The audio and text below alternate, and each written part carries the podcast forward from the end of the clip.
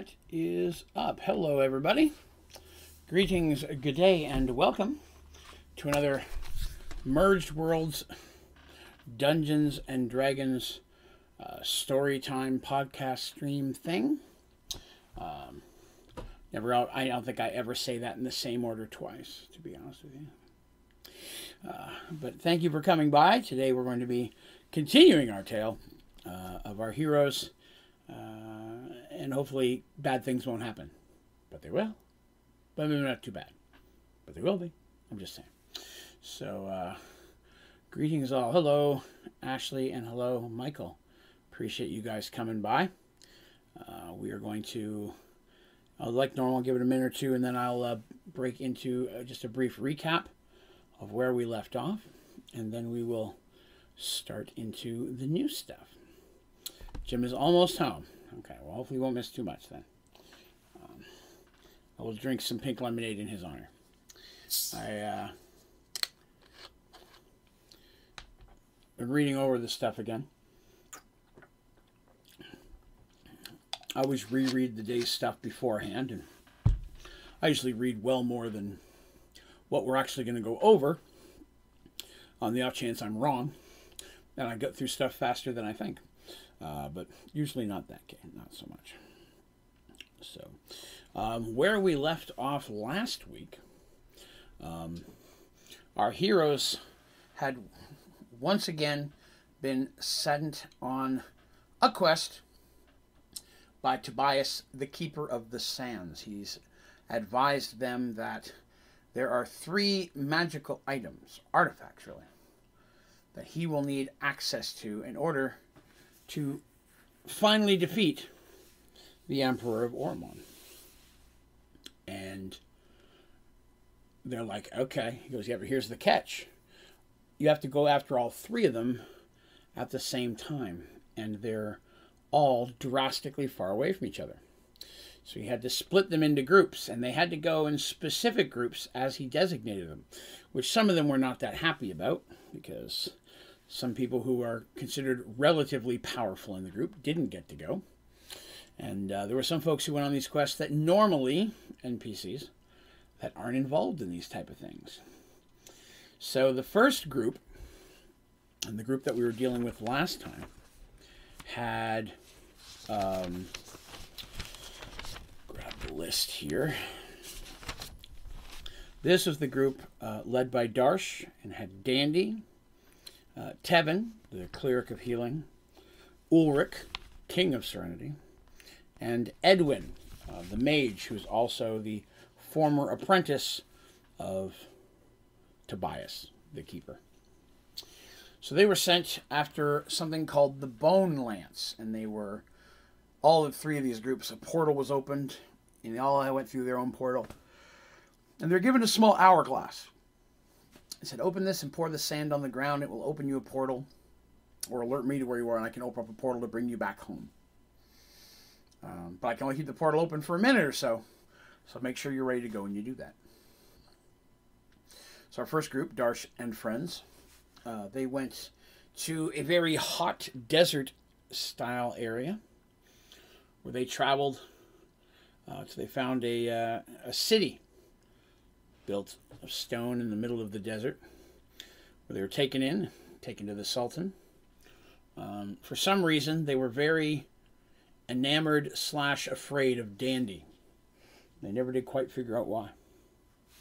Uh, in fact, several times when it seemed like they were about to find out, the person who would tell them would just walk off and disappear. Dandy never did figure out why. Yeah, they were so concerned with her.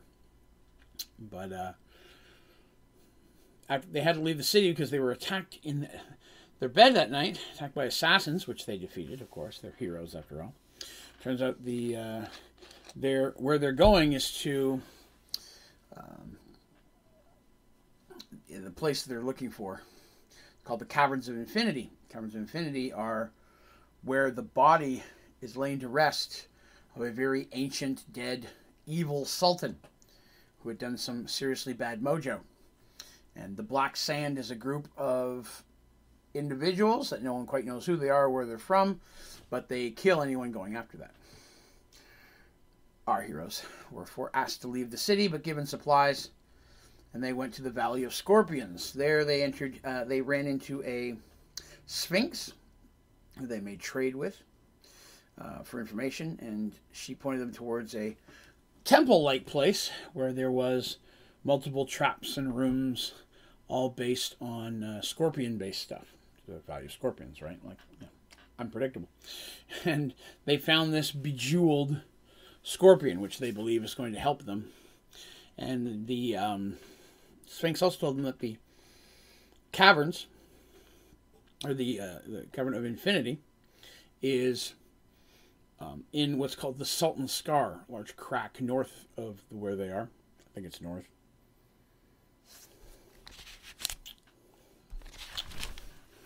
One moment.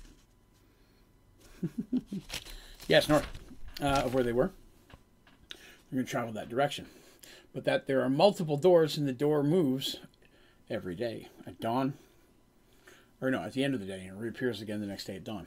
So they had to get there and make sure they find the right door. Because if they don't, bad juju. As they were leaving, they were approached by the leader of the Black Sand, who advised them that they are have been around. They're been around for generations, and their job is to make sure that the evil Sultan is never released from that prison. Um, they had attacked Darsh and friends several times and always lost. They realized there wasn't going to be much they're going to be able to do to stop them. So he gives them some warning and such. Explains, you know, the backstory a little bit. And then they proceed to head north looking for the Sultan's Scar. And that's where we left off. And welcome, Jim. Yes, uh, Buffy was here a moment ago. So she not feeling as well again today. Her eyes bothering her quite a bit. So we're to have to make a doctor appointment for the kitty next week, I think. Maybe sooner. if She doesn't get better. Um, but they're headed towards the Sultan's Scar. So they travel a distance, of course, because there's always a distance. Technically, 10 feet is a distance, right? But they travel a longer distance than that. Um, and finding the scars, not hard, because it's a pretty big thing. Imagine if the ground just one day cracked open and separated. It's really what it looks like. It's just a big crack that goes for about a mile and a half.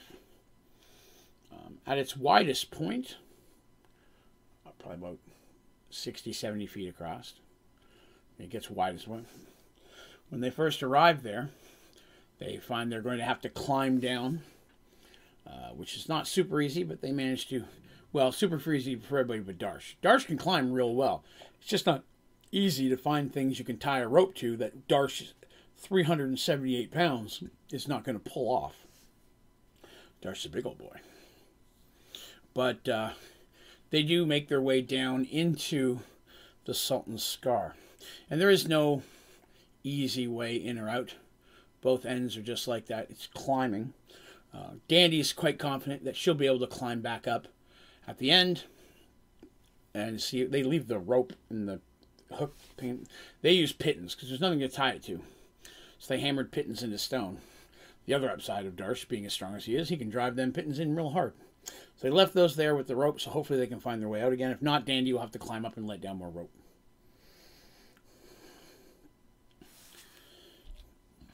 So they've entered the scar. The scar has a river on one side of it, moves very fast, looks relatively deep probably about six to eight feet wide.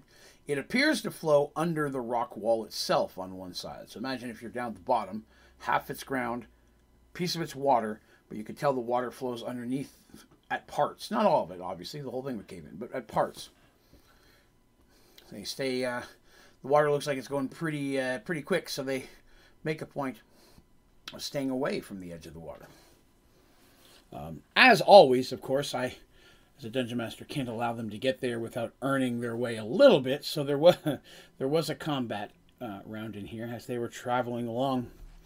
They were set around, set upon uh, by Marahasi, um, which are flying creatures. Live up in caves. They live in the caves too high for the heroes to reach. Um, and they're flying, and they start using ranged weapons.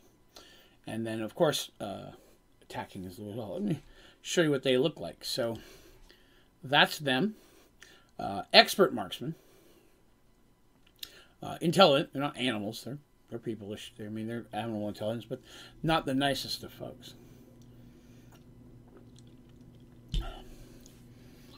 Um, in this situation, it was very much Edwin um, that did a lot of the large, heavy lifting in this one because uh, one thing our heroes don't have a lot of is ranged weapons.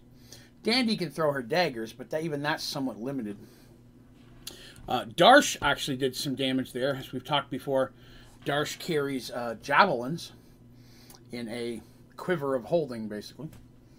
Uh, so he had five or six javelins. I want to say he scored like with two or three of them. He didn't do bad at all. They do quite a bit of damage when thrown by Darsh. Uh, the downside is, is when Darsh throws something that hard, even if it's a rock on the other side, if he misses, it's probably going to stick into the rock. He's, getting it back is not that easy in this type of situation. Uh, but I think he was able to retrieve one. He usually carries six. He threw five. He was able to recover one, so he only had two left afterwards. None of them are magical per se. He didn't have any magical javelins. At one point, he had a couple javelins of lightning, and he used them in earlier battles. Those were very early on. Uh, but he just carried regular javelins in there. And he, at no point did he ever find magical javelins either after that. That can be one of the downsides of choosing a weapon proficiency of a uncommon weapon. It's not as likely to find a magical version of it somewhere. Um, they managed to kill several of them, and the rest kind of flew back away and up into their caves shot a couple arrows and then just kind of backed off. Uh, but Edwin tossing some uh, fireballs in those areas got some attention as well. So they managed to defeat them. Uh, I don't think they got any real treasure off, uh, treasure or anything off it. I think they got a couple magical arrows. One of them landed on the ground, the body they killed, and they rogued it. And they, its bow broke, but it had several magical arrows as well as regular arrows. So they got a couple magical arrows of something. Um, sometimes you get magical arrows plus one, plus two, just like any other weapon. But arrows, a lot of time, you'll find arrows of slaying, which means it will kill whatever it hits, but it's a one-use thing. Um, getting a hold of like an arrow of dragon slaying or something like that, that's a single arrow, but it's a heavily sought-after magic item. Um, but more commonly, you find them of other things. So this point, they're a little more careful. Not sure what else could be in here. They can tra they travel along again. I said it's only about a mile, which, considering how much they walk, uh, is not too bad. It's not as hot down in here. It's very shady because you know, unless the sun's right overhead, a lot of the light is being blocked by the crevice itself. And the wind flowing actually has, or the water flowing as it does with wind going through the chasm, kind of even gave a little bit of a spray. So it's the coolest part they've been in this entire section. Um, but they make it about midway uh, before they find exactly what they're looking for. Uh, the Caverns of Infinity. Why does it have that name? They don't know. But the Caverns of Infinity is a set of caverns. It's not a cavern. There are six cavern entrances, and they all look more or less the same, slightly the same in size, slightly the same in a rounded shape. They're natural, so they're not 100% identical, you know, but there's not one that stands out from the others as this is the one you want to go to, you know. And across the entrance of each one, they could see a shimmering magical something. You know, it could be a sheet, could be a magic spell, but there was something shimmering and magical on the entrance of each one. So they knew that going into the wrong one was certain death. They've been advised that by early on. They're advised that by uh, the Black Sand Dude. They're advised that by the um, Sphinx. So they know going in the wrong one bad sauce. So they have to figure out how to get in there. So immediately they start looking for something they can do with their jeweled scorpion uh, because they assume they weren't sent to that for no reason. Predictable? Maybe. if you go through all that trouble to get us something, you're going to need it for something eventually. So now they're looking for anything that they could put this jeweled scorpion in. As I mentioned, it was a good size, like a foot, foot and a half long, big curved tail over top, uh, probably made of gold with jewels encrusted in it. Um, so they start looking for it, and they don't find anything at first glance. So they spend some time looking. Um, this group, by this point, uh, know my patterns in some things. Um, so there's a few things they know to do in every situation. Always loot the bodies. If I say something and it has a little bit too much detail, ask more about it. I find you find a green shining something or other on an onyx stand. Okay, he could have just said candlestick. What's so important about this? They uh, pick up on these things.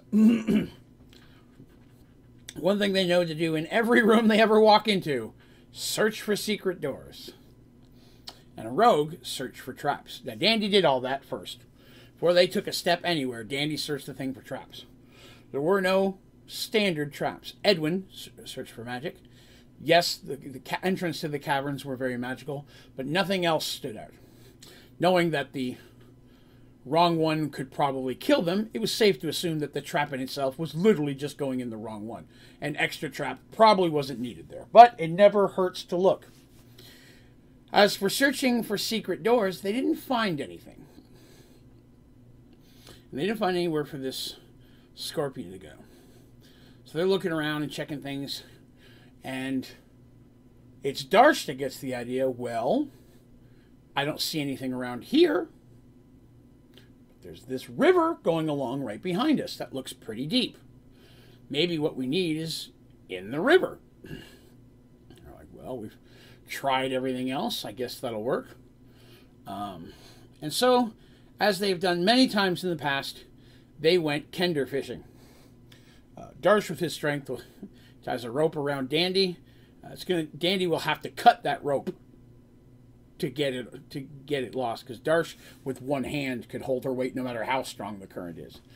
So it's literally what happens. He he's holding the ropes, and she kind of hops in, and he's holding onto it. And if he feels certain tugs, he knows to reel her in, if you will. Um, Darsh has a ring of free action, which lets him move easier underwater. Uh, but at this point, I believe Dandy had a potion of water breathing that I had forgotten she had di da on me. But she's like, I have this one potion. Can I use that? I'm like, well, yeah, nothing stopping you. So sure enough, jumping in the water with water breathing gave her a little bit more time. It took away the timed aspect of how long she had to look. So uh, that actually helped them out a whole lot. But at the same time, I like that I forgot that, right?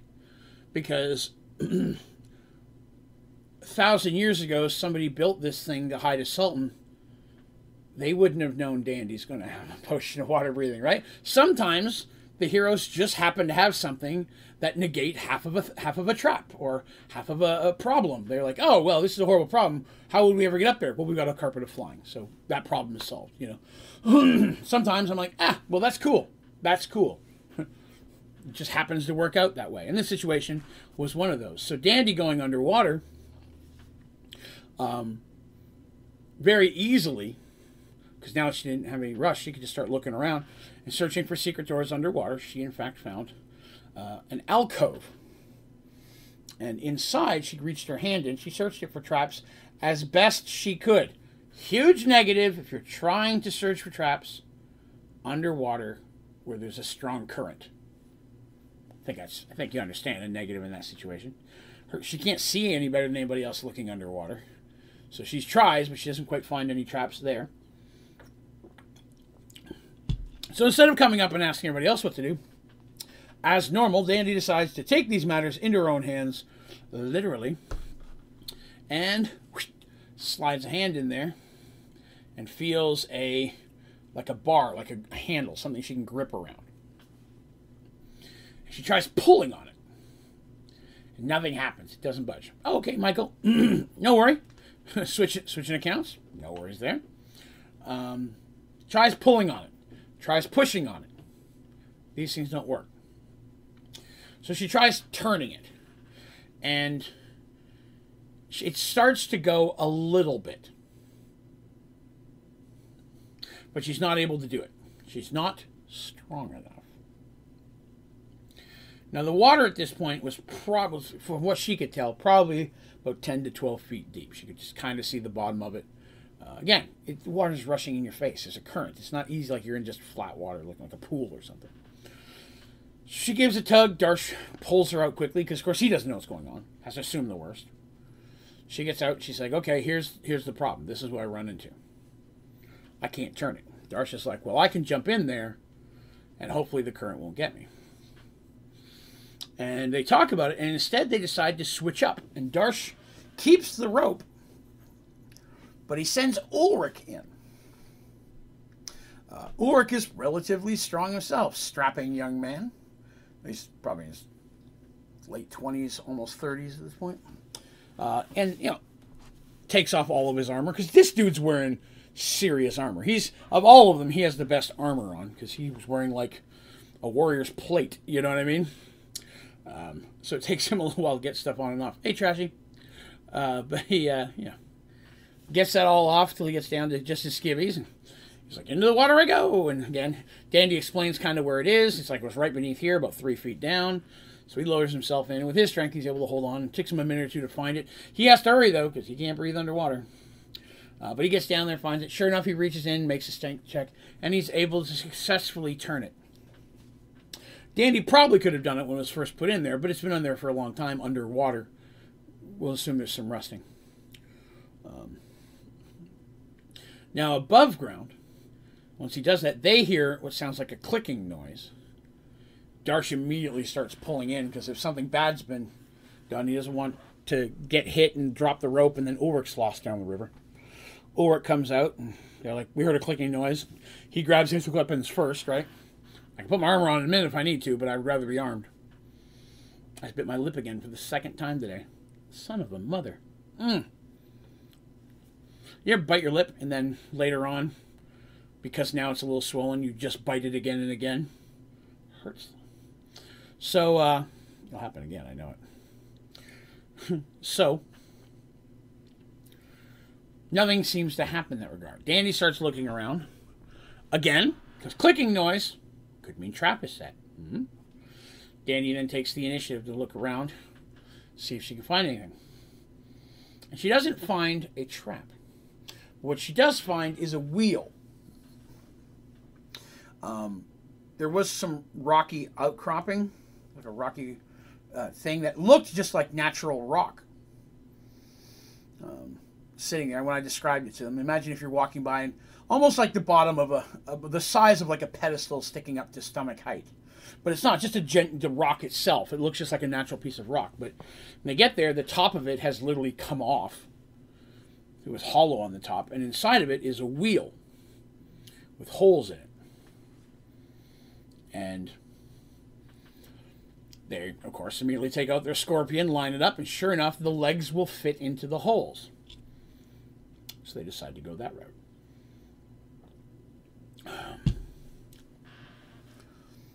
Now, for just a second, after they put that in there, the scorpion shimmers almost like a live scorpion just moving a little bit, just kind of like shaking off the dust. And the tail spins direction, and then it seems solid again. But a thin beam of light is going from its tail to one of the doorways. Um, at this point, they assume, you know, I'm not making that a trap, which they're right. And they decide that's the doorway they're going to go through. But I'll tell you what would happen if they'd chosen the wrong one. I would have had to, they would have had to tell me which, I knew which one it was. I chose a number and said, this is the one. I chose before they got there. There is something in Dungeons Dragons called the Sphere of Annihilation. It's a sphere, and it annihilates things, which sounds scary. But imagine a black ball four or five feet across, almost like a pocket or a hole in time. It's a doorway. And there are magical doorways that look just like a sphere of annihilation. But uh, they act a lot of times, people think they act like a doorway or a portal. They very much can look like that. And they kind of are, except anything that goes into it is literally ceased from existence. You stick your arm in, you have no arm anymore. You go into it, and not only are you dead, everything about you ceases to exist. There's no body, there's no soul, there's no nothing. You are completely gone. There is no saving you. These doors were reverse spheres of annihilation, uh, which meant that you could walk through them just fine. But if you try to come back through to leave, that's when they're a sphere of annihilation. So they would have walked into anyone perfectly fine to find out they were in a dead end cave. And the second they tried to leave, they would die. Well, at least the first one would. Normally, your arm being cut off or you walk in relatively quickly is going to make everybody else stop for just a second. But uh, depends on how quickly you're hurrying, right? But they chose the right door. The scorpion thing does not come out of the rock, by the way. It seems latched in there, so they leave it behind. Now I'm going to drink on this side of my mouth so that the lemonade does not hit the thing I keep biting. Ow. Damn it. All right. They were able to successfully get inside. Caverns of Infinity are not infinite caverns. I want to I want to start with that. Why are they called the Caverns of Infinity? We may find out. But when they went enter in, they first come into. Let me get over to it. Mm-mm-mm. Here, they first come into a large room or large cavern. They can see the door behind them. It's not like it disappears or anything. They come into a cavern that appears to be just a round, large, round cavern, round dish. It's got the stalaggy things. There's some bold rocks on the ground, boulders in the corner. I mean, it's not perfectly smooth, but it looks like a relatively roundish room. Uh, but again, the cavern looks pretty natural. Again, it doesn't look like it's been magically made. It looks like a natural cavern. And from the entranceway, they don't see any other way out of the cavern. So again, they begin their specifics. Dandy will start looking for traps. Everybody else starts looking for secret doors.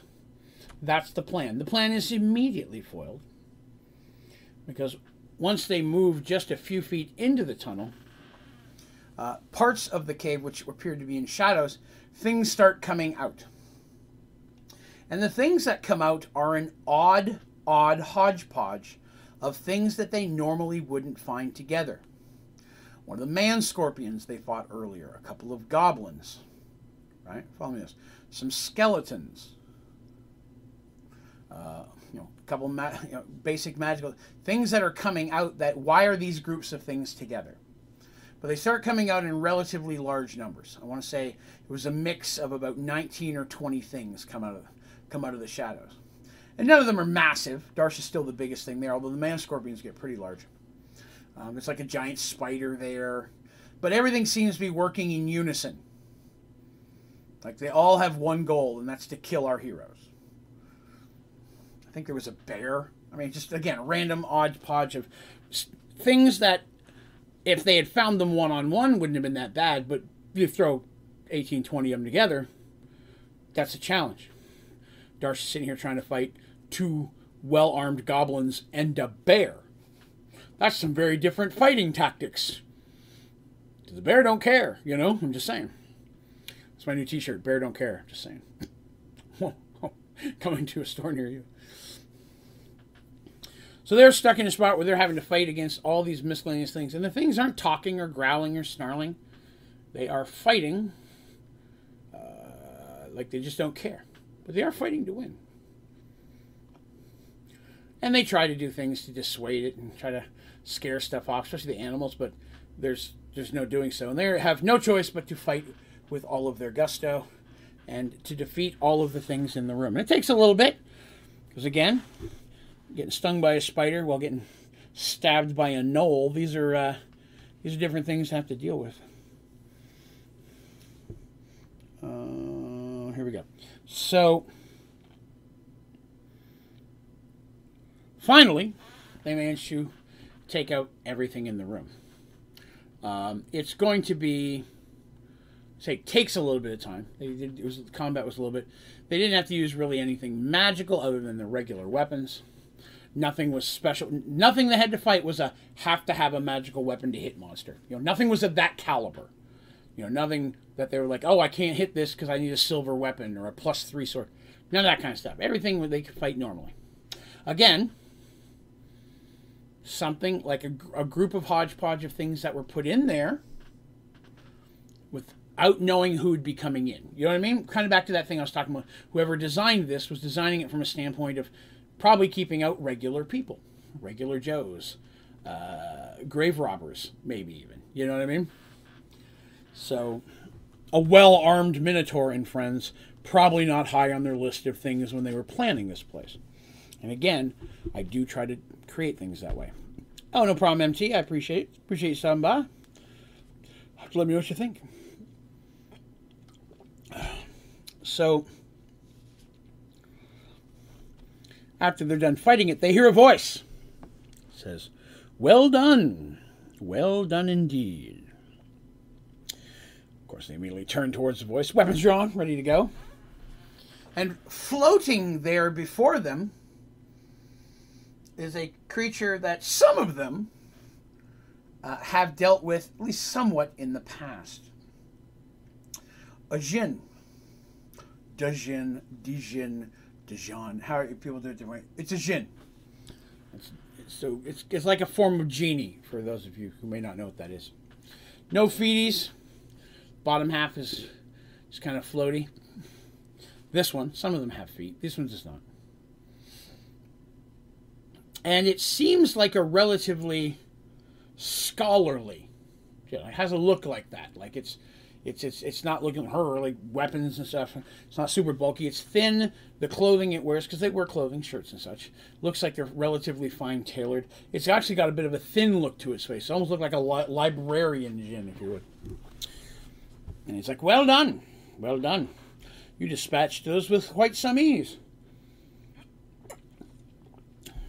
I'm relatively intrigued by this. It's been a long time since someone attempted to enter these caverns, and let alone something like a group like you. My, what an interesting gathering of fellows. Well, I'm only going to have to, I'm only going to have you for a moment here, so let's go ahead and get over the technicalities, shall we? You have a choice at this point. You can continue on if you'd wish, but know that you must face several tests before you can ever reach the inner chamber.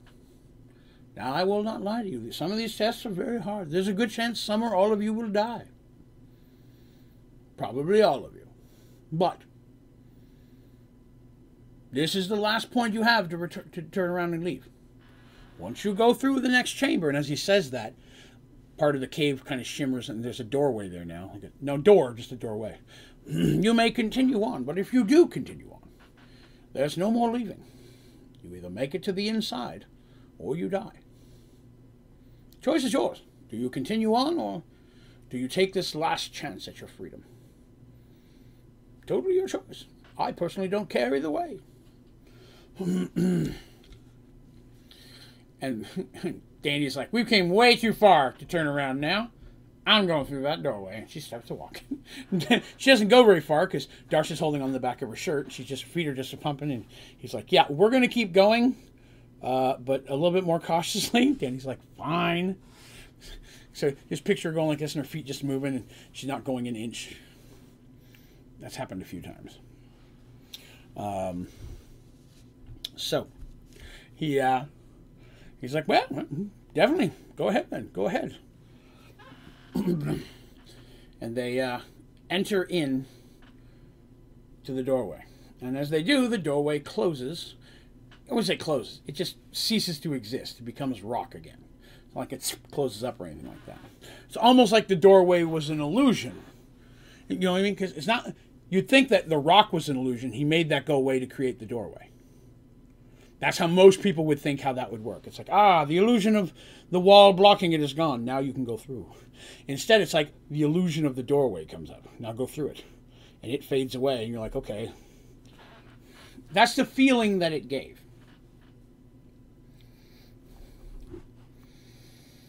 Uh, so that one. They walk into this next chamber, and it's very, very dark,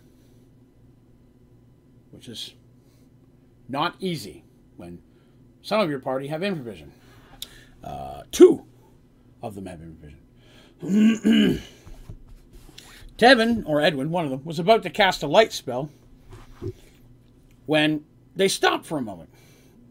They looked at each other because they could see each other perfectly fine. They almost started casting spells until one of them was like, whoa, whoa, whoa, wait, what did you say? I said, other than each other, you see absolutely nothing. But we can see each other. I'm like, you can see each other perfectly fine. It's like a picture of you is standing in, or like a picture of you is on top of a black cloth. You're perfectly well lit up as normal.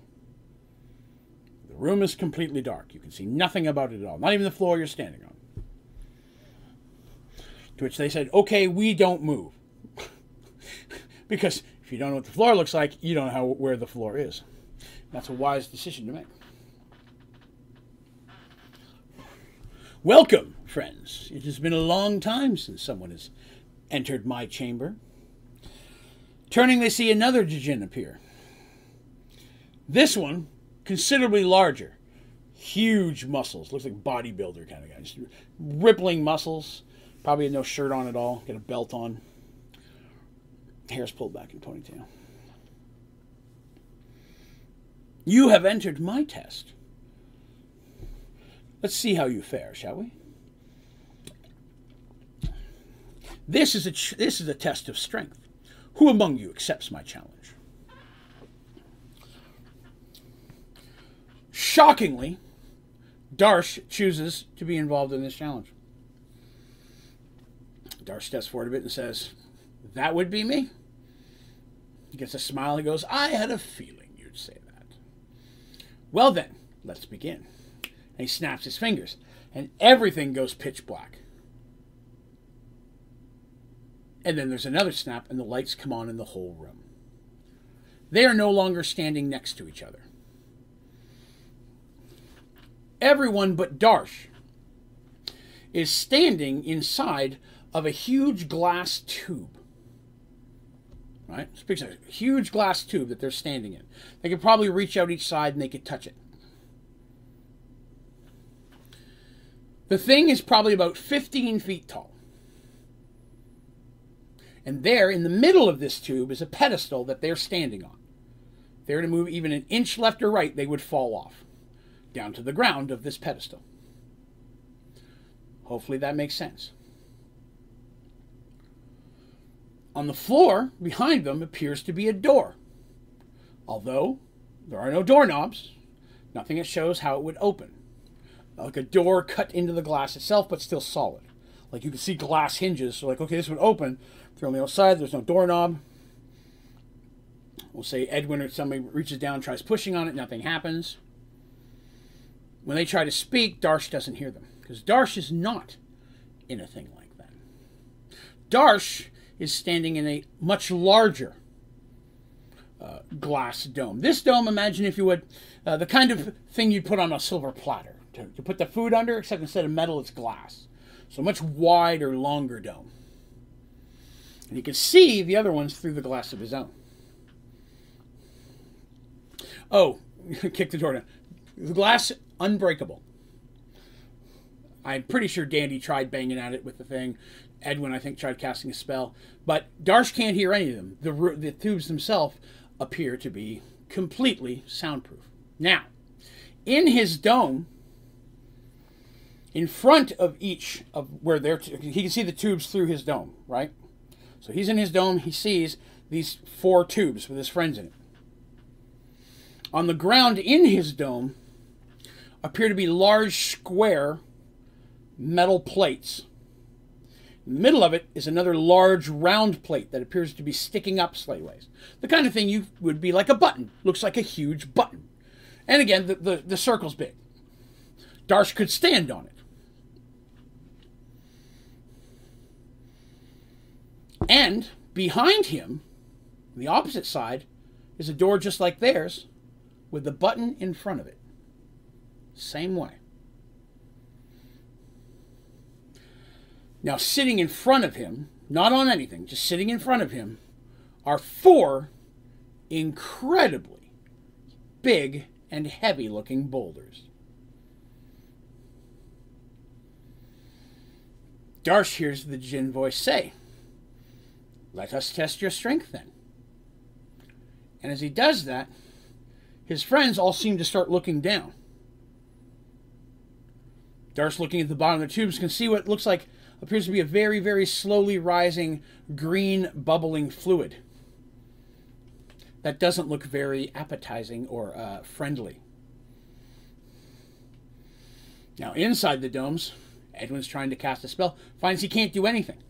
Nothing is working because there's no sound. He can't speak. Whenever he tries, it's not that Darsh can't hear through the glass, it's literally negating sound inside of each of those. They can't say anything, they can't hit anything. But this bubbling green liquid, we all know Draven's a fan of acid of some kind, starts slowly rising. Now, Darsh quickly has to make determination. Can I pick up one of these rocks? He bends down and tries to pick it up. It is heavy. This thing weighs a lot. And Darsh is like, okay, four rocks, got to put in pedestals. But there are five pedestals. There are five buttons because there's one inside of his as well. He runs up and he checks the pedestals first, which was a smart thing to do. They're not just buttons. In the center of those buttons is a divot that goes down, almost like uh, someone took a perfect. Oh, that's a good idea? How do I describe this? Let's say somebody took a four sided dice, right? So a little pyramid. And stuck it in the middle of it and pulled it back out again. That's the shape that's indented in there. All of them have the same shape. Darsh quickly goes back to the rock and does his best and rolls one over. Sure enough, on the bottom of each of these rocks is that shape. All five buttons have that shape. So just standing on one, which was his first instinctual thing, put four rocks on a thing and then stand on the fifth one because he's a pretty heavy guy. Won't work because he has to put these things in the niche. And he has to decide which four he's going to do.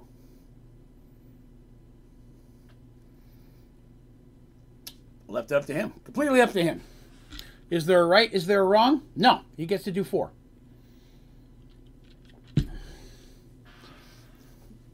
At this time, he hears a popping noise behind him and a sizzle. And he looks, and he can see that acid is slowly starting to leak from underneath the edge of his, or coming from the bottom of his glass dome as well, which means he's on a timer. Darsh is very unhappy about this predicament. But he does what he feels is the most important. The first thing he does is he picks up a rock. Again, he's able to pick them all up. I did not require a strength check. They were all able to be picked up, but just barely. It's almost like somebody picked a rock heavy enough that he could lift, but just barely. The rocks are all identical. Get that? Identical rocks. Looks like a natural rock, but they're all identical. He picks one up and lugs it over and opens up Dandy's tube first. Uh, while he doesn't want to lose anybody here, in almost every situation, uh, his priority is going to be Dandy. Of everyone else in there, Dandy's also the only one. Ulrich is a king. He knows Ulrich. Tevin, a healer. They're all going to want Dandy to go first. Edwin might be the only one who's like, no, what about me? You know, but overall, Edwin's a good guy though. He's a good mage. He's not a evil mage. So he lets Dandy out first. The next one he decides to let out is Tevin. Because his thoughts are if any of this goes south, having the healer out because he's explaining to me why he's choosing each person. Having the healer out there, probably for the best. Right? Somehow he manages to be strong enough to break the glass. Because at that this point, he's thinking, maybe I'm strong enough to break one. Maybe that's the real test.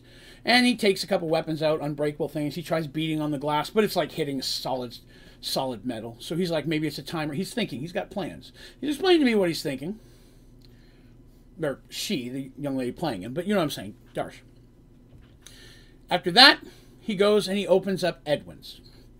And Edwin gets out. That leaves him and it leaves Ulrich. You know, Ulrich is just standing there looking at him. he smiles and he nods. Darsh kind of does the same thing. These are two guys who are both in the understanding one of us is going to hit this acid. And Ulrich points at him and then just like, get out of here. Go. Because let's be honest, in a fight, Darsh is drastically more useful than Ulrich. Ulrich's got skills. He's got talents for sure. He's definitely a good warrior, but he, he's not going to hold a candle to someone like Darsh. Darsh, instead of letting himself out, decides to go ahead and open up Ulrich's. And all four of. And when he when they put it on the pedestal, I should say this: the acid drains and the door opens. I didn't say that, but that's what happens each time he puts one on. But once he does, because he tries, it doesn't come back off again. It's latched in place. He did try, sneaky bastard. Even tried prying it. I use a sword. I tried prying it. No.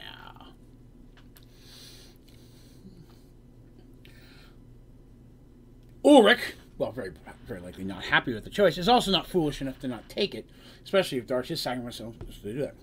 So they all jump out And Darsh just kind of smiles and he waves. And he's like, what else is there to do? And they're all there trying to cast spells. Dandy's out there wailing on the glass, trying to break it open. But not again, it's it's as hard as metal. It's not making any type of difference. And just kind of turns because the genie disappeared, the djinn, as soon as the, the test started. He said, All right, get it over with. I've got no reason to wait. And the acid drains out of the, the pool. And the djinn appears, and Darsh's door opens. He goes, You may leave. Goes like, What do you mean? What's the catch? I'm not stupid about this. What's going on? He goes, No, you're fine. You've passed my test. You may leave. Now the other guys, they're able to run over to where his door is. On the wall behind them, again, almost like a rock being moved, but instead like an illusion being created, the doorway a doorway appears. He goes, I wish you the best on your next test. And the djinn disappears.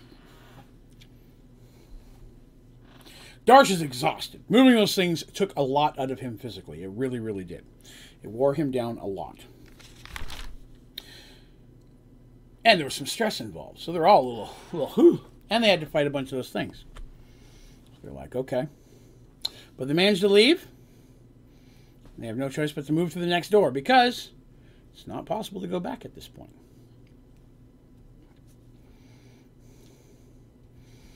So that was that one. The next room, same type of situation. A djinn appears. And this one seems of average build, you know, clothing looking of a regular, like a, uh, a scholar type, you know, not like a librarian type, but more of like a, so what's the word I'm looking for? Philosopher. That's the type of word I'm looking for. More of a philosopher type. Welcomes them to his test. And he asks, Which two of you will accept my test of wisdom? So they talk about it, and Ulrich and Tevin step forward. And the he says, Excellent. And again, lights go off, come back on. Darsh, Dandy, and Edwin find themselves sitting in chairs. They can't stand up, they can't move, and they can't speak. Nothing's tying them down, they're just incapable of moving. They try, they can't. Ulrich and Tevin are sitting there themselves on two more chairs on the opposite side of the room. looking towards their friends. But in the floor in front of them is a huge chessboard. And basically, what happens, there's a test that they have to take. And it's the way the test was set up, it was not so much about winning the chess match.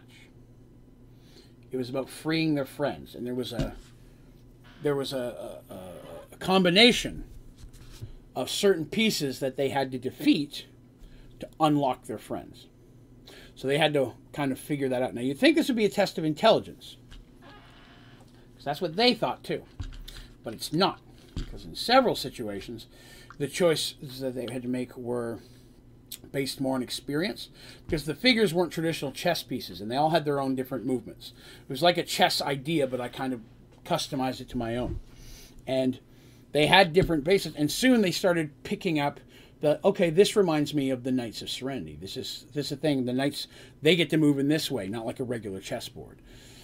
And uh, uh, Tevin is like, okay, these are like my people. I understand that my people were nomadic for a while. They did this. They go based on prophecy. There were clues and things that they were given throughout things that they had to figure out. A lot of it was based on uh, experience and the wisdom to make the right decision, knowing when to sacrifice your own pawn to take someone else's queen, kind of thing.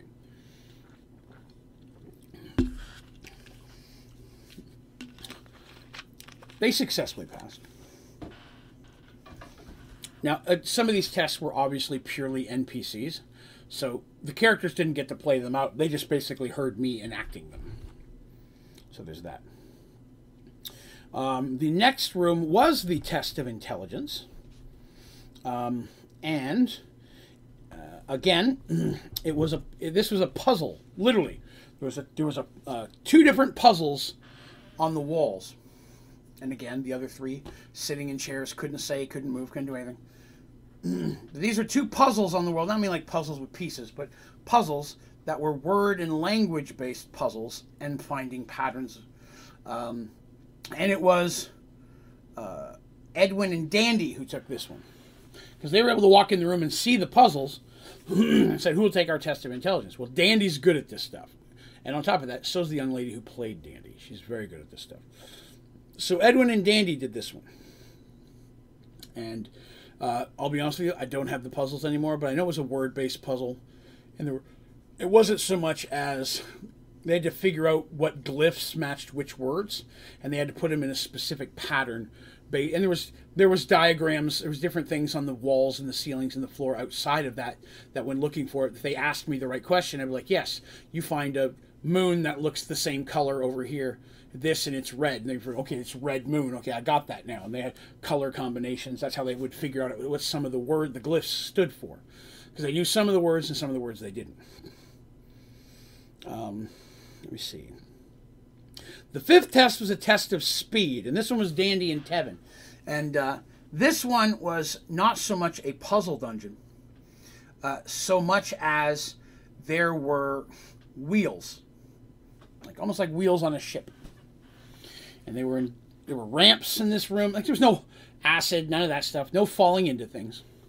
But there were ramps, there were ladders, there were balance beams, there were ropes, and all around this room were sets of wheels like that. And when you turned a wheel, there'd be like a click, click, click, click, and then you'd hear a noise almost like steam escaping from above another wheel. And you had somebody had to get to that one and turn it within a period of time. I had a timer out. They had to do it. And each one required some type of dexterity check strength check to climb, to swing, something of that nature.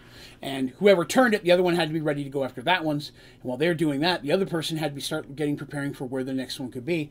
And there was a pattern to it, because I wouldn't say there were like 10 or 12 total, that as they were going, they started saying, okay, that one's going to go. It's going to be one of those two over there. So the person could start heading over that way. So it was a matter of finding that out and getting it done quickly enough.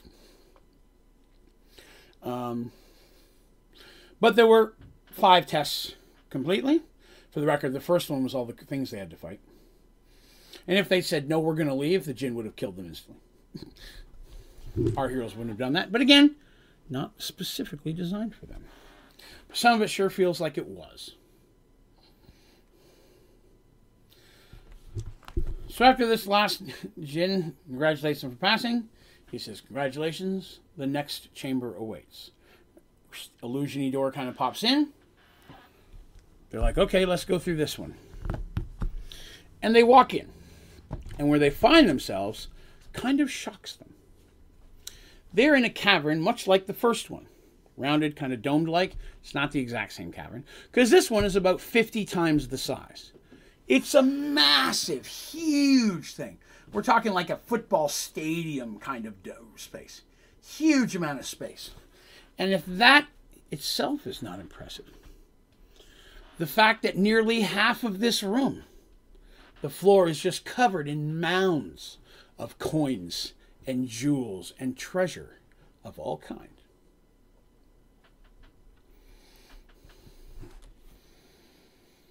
Now, this is what they see on the other side of that room. Now, in the closer to the room, they see things have also been set up. There's like an altar or stand there. There's comfortable chairs sitting here. There's rugs that are woven. Probably vases that had flower pots in them at one point. Incense things. Something uh, that kind of thing that would be put in a burial chamber where someone goes. And laying on top of the altar like thing is the overwhelmingly perfectly preserved body of the dead Sultan. Our friends are like, mm hmm, and very cautiously make their way forward. They're waiting for another jinn because they did notice that the last one didn't say, and now on to your test. Go do the next test. They were always saying that, and good luck on your next test. The next test. This one didn't do that. It said, continue on. So they're in here. They're looking around. They're like, he didn't tell us it's a test, but it's a test. They're on their guard. As normal, Dandy's checking for traps. But these things are kind of sitting comfortably in the almost center of room. There's plenty of space around them. As they move their way through, a shape begins to shimmer a little bit off to the left. They draw their weapons and stand back. Well, they had their weapons on anyways, but they stand back like, what is this? And a figure appears, and this is another jinn, but this jinn is much larger than the other ones.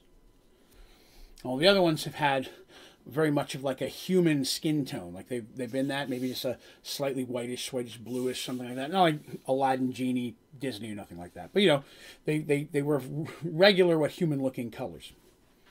This one has a skin that's very red.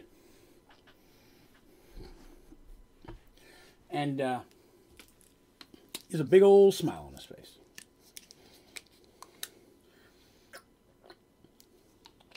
Finally, he says, after so many years, someone has managed to make it through. And he seems very relieved.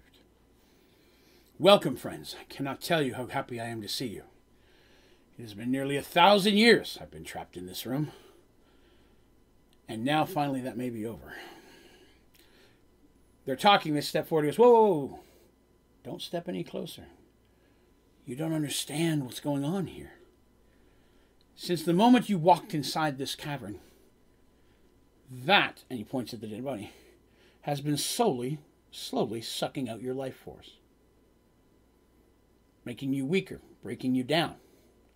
And as it draws your life force out, it takes that life force into itself. And it is only a matter of time before once again he rises. And I must tell you, friends, he is overwhelmingly powerful. He, took down an entire city rather than lose to what he called the filthy rabble.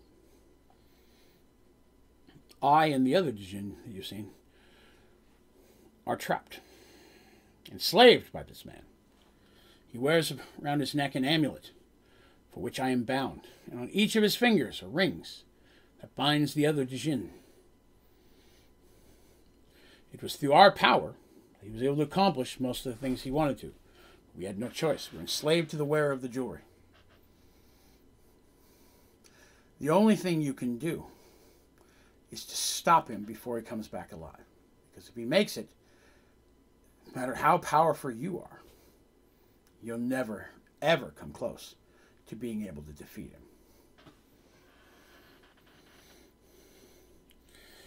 The only thing you have to do is defeat the final guardian. And if you can do that, before he steals the rest of your life force, then there's a way to finally break his hold forever. Dandy's like, Final Guardian?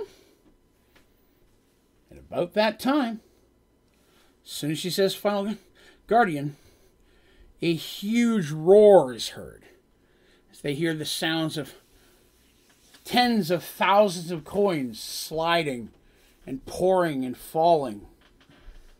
Looking over the body at the mound of treasure, they see a giant sandworm. Now, a sandworm, uh, I'll be honest, sometimes movies get things right. The sandworm I'm using, very much like the ones you would have seen in Beetlejuice. Uh, not based on that, mind you, but very much a large.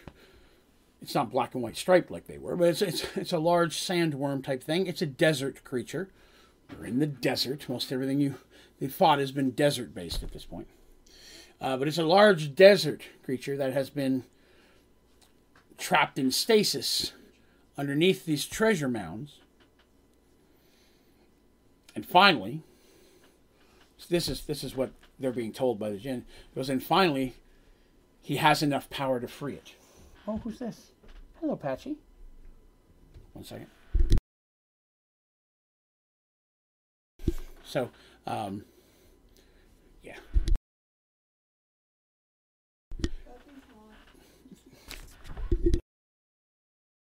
Sorry, I'm answering my wife a question. One second.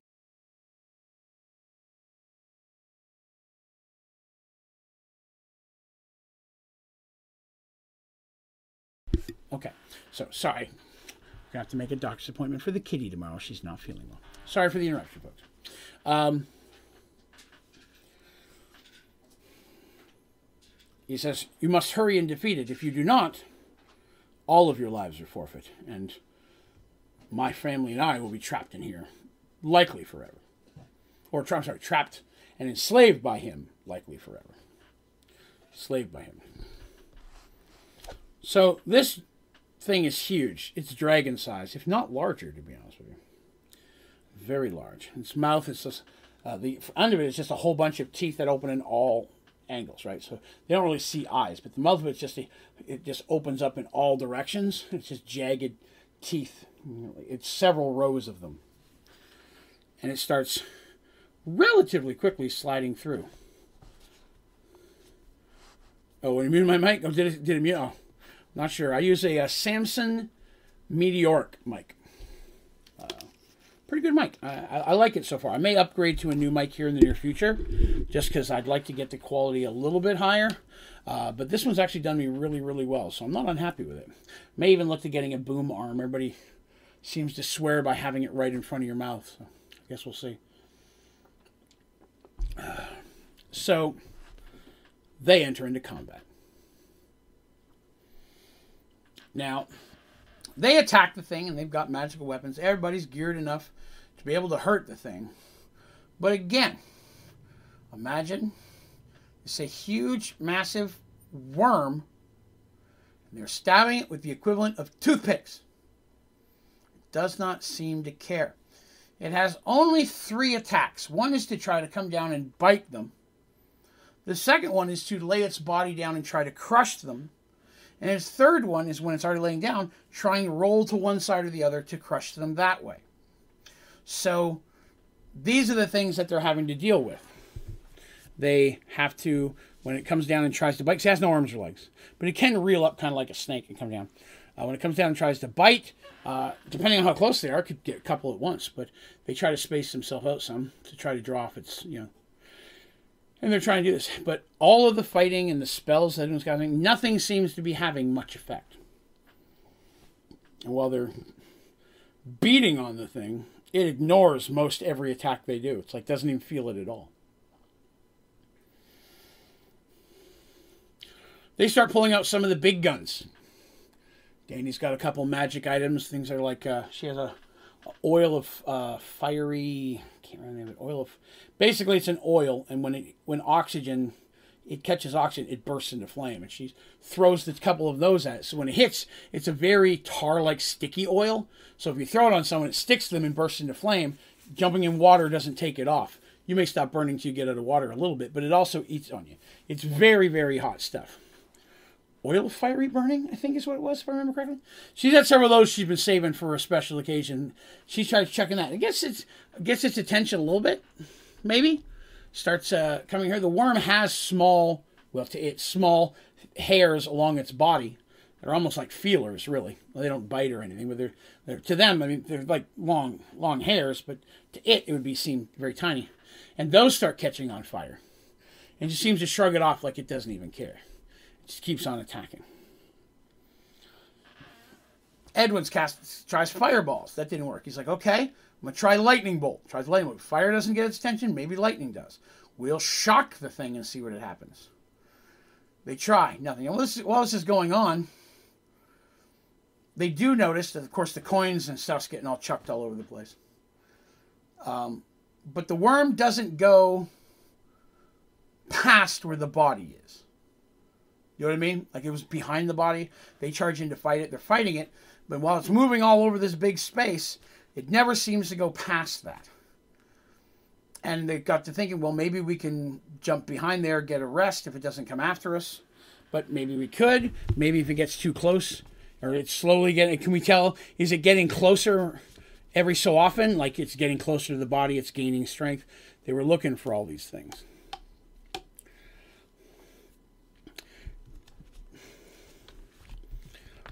Dandy has some very magical daggers.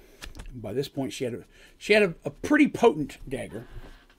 Um, that it was a dagger of acid. It's a, it's an artifact. It's it's an acid dagger. It's I created it. I like acid. We talk about this.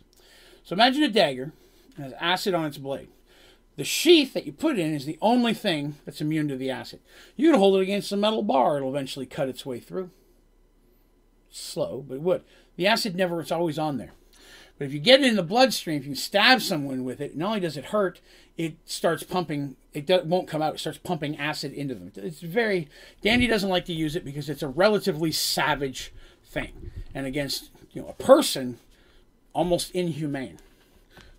There are some big bads that she, if she ever found. She, the way she always says, she goes, uh, she goes, it's, it's not the type of thing I'd use on a person. She goes, but if I ever find that drow, it'll find a home. You know, kind of like if I ever find him, that dagger's going to find a home right in that kid's chest. That kind of thing. She pulls it out and she stabs that. Because regardless of how big you are, the acid of this dagger, getting you into that is going to have an effect on it. At one point, I think they used it on a dragon. Even a dragon was irritated. You know what I mean? So Dandy pulls that out and she uses it. Because the other reason she doesn't use it a lot is because when you're attacking with it, you have a chance of getting the acid on you just by holding it. So it's a dagger that has a very good chance of hurting her almost as much as it hurts someone else. She doesn't use it that much, mostly because of that. And it's inhumane. But she does. She takes a little bit of damage herself, burns her hand a bit, but she goes ahead and she uses it. Again, the only thing immune to the acid is the knife itself and the sheath that it goes in. There's many times they've had to pick it up and use like with a stick or tongs or something, put it in the sheath. And once it goes in, the acid just falls off the handle and it's completely contained again. And the acid on the outside just dissipates. Once it's sheathed, the acid's completely negged. So Dandy whips this thing out. She attacks it. She hits well. High numbers on her scores. And she stabs this thing. And it immediately comes back out again. And Dandy looks at the knife and she looks at it. She goes, That's not supposed to happen.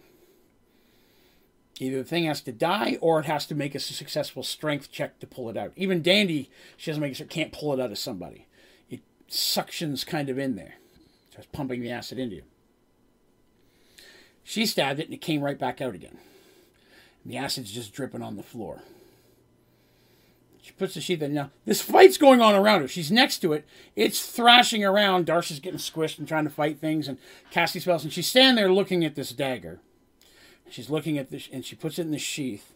She's looking at it, and she's like, I know that's not supposed to happen. And then Dandy did something I was very proud of her for. She looked at me and she goes, well, she didn't look at me. The young lady looks at me and she goes, I said, what do you want to do in your turn? She looks at me and she goes, I want to attempt to disbelieve the illusion. Some of you may not know what that means. If you see something and you believe that what you're seeing is not real, you have a chance to try to disbelieve that it is real. Could have hit you five times, punched you in the face, you got blood coming down your mouth. But what if that really wasn't happening? Now, you only got a chance of disbelieving it, whether it's real or not.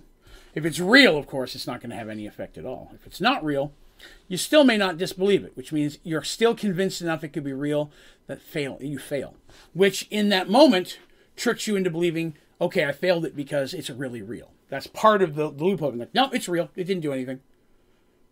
But you might have just failed your role. It's a gamble. But Dandy chose to ignore the illusion. And then Dandy wasn't there anymore.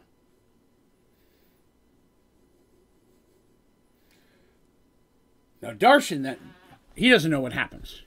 He's looking over, and all of a sudden Dandy's gone. He starts looking around because Dandy's sneaky. She does things, but he doesn't see her anywhere. His thought is, did this thing just eat Dandy?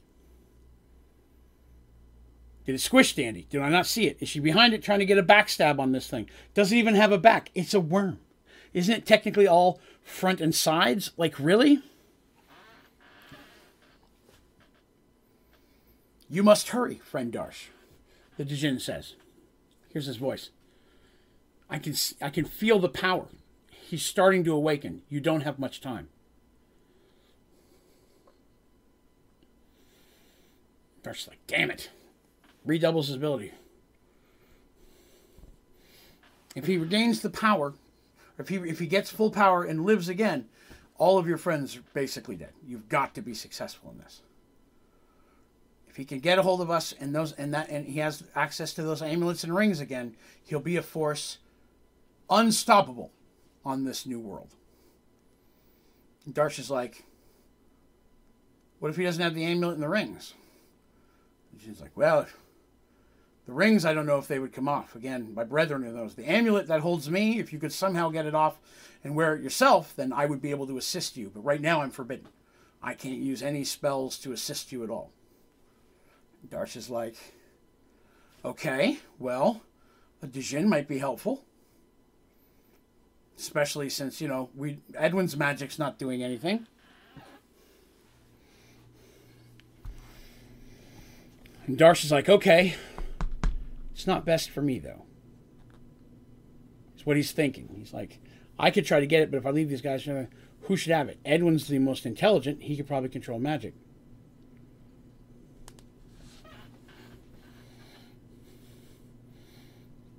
And he reach, turns around and yells, Edwin. Edwin's like, What? Casting spells himself. He goes, The amulet. Can you take the amulet and put it on? Would you be able to wield it like the him?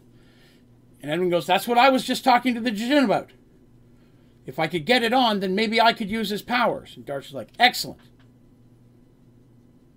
He said, You should wear it? Yes, he said, if I could somehow put it on, I might be able to wield the powers against him. Darsh's like, Excellent. Don't do that. And I was like, What? Why? He said, Because he tried to get me to do that. He didn't tell me to have you do that. Told me to do that. Why would he tell us both the same thing? Why not just appear in front of all of us and tell us all that's what needs to happen? Why is he trying to get us to put this amulet on so hard? And Edwin stops and Edwin looks look looks at Darsh and he looks at the worm. And he goes, "None of this is real."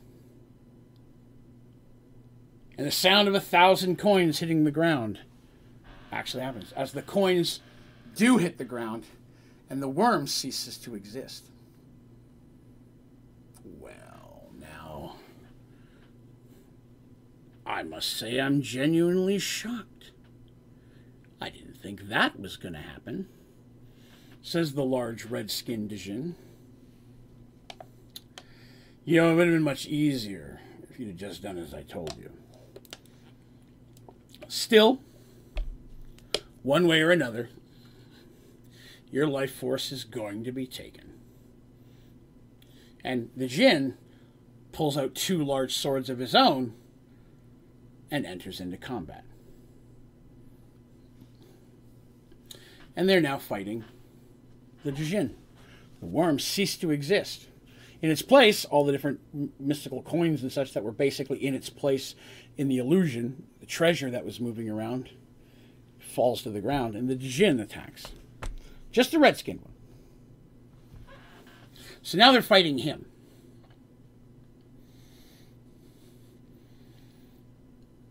The Jinn, powerful. But at least they can tell when they're hitting him, it's definitely having an effect. Because they are still hitting him, but he's also doing quite a bit of damage left. And he's combining magic with attacks, so he's using spells. Now, about that time, Dandy comes rushing in. A little pocket outside the illusion that she displaced herself. Now she was in this dark cave all by herself because everyone else was lost in the illusion. she could see Darsh and everybody running around swinging their weapons at stuff. And she looks at the altar with the skeleton on it.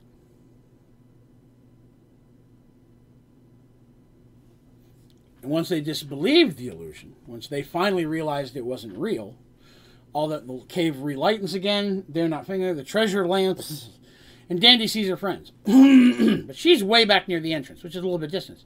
So she comes running in to help. But that's when she gets. That's what I'm saying. She notices that the body on the thing is a skeleton, not the well-preserved body they saw before. She looks at it, and sure enough, on it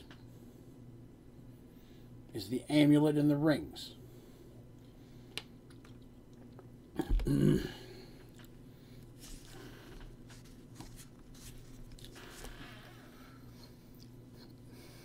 Dandy is like, well, these are magic items, and I've been told many times not to break magic items because that could kill me. So instead, I got to break a Djinn, but I don't know how to break a Djinn. Thought they gave wishes. The last one was much nicer. This one's not helping us. Remember, they've dealt with a water Djinn before, way back when they were looking for the Visanya stones. So she comes in charging again. She does not use her acid dagger because this thing technically doesn't have a bloodstream per se. She didn't know if it would work. And to be honest, we talked about it. I didn't know if it would work either. That's something we never did make a decision on. She just decided not to use it. but Dandy comes charging in. And of all of them, Dandy's the one who has the least amount of damage because she's been gone for a little bit. She hadn't taken that many hits to begin with. So she's pretty much fresh to the fight. And that makes a big difference because Dandy coming charge again. Lets she gets the chance to make a back attack because she has that she tells me she's not just come running and charging. She's like can i get behind it make an attack? I'm like yeah if you make these successful rolls. Magical or not it doesn't sense everything everywhere.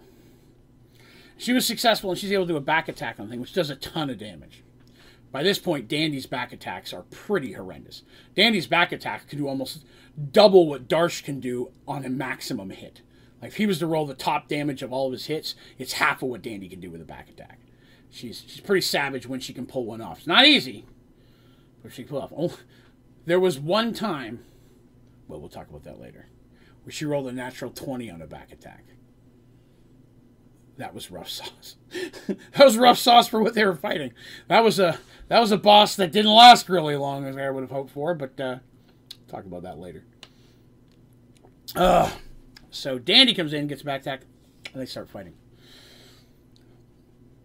So they combat happens, and it's going back and forth, but with all of them, they're able to defeat the Djinn.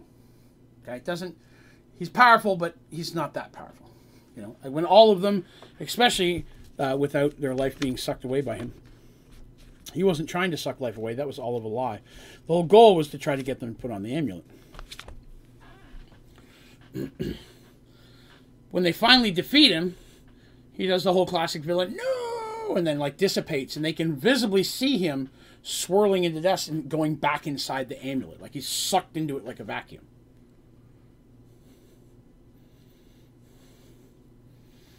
And they walk over there. And Dandy's like, I've always been told not to break it.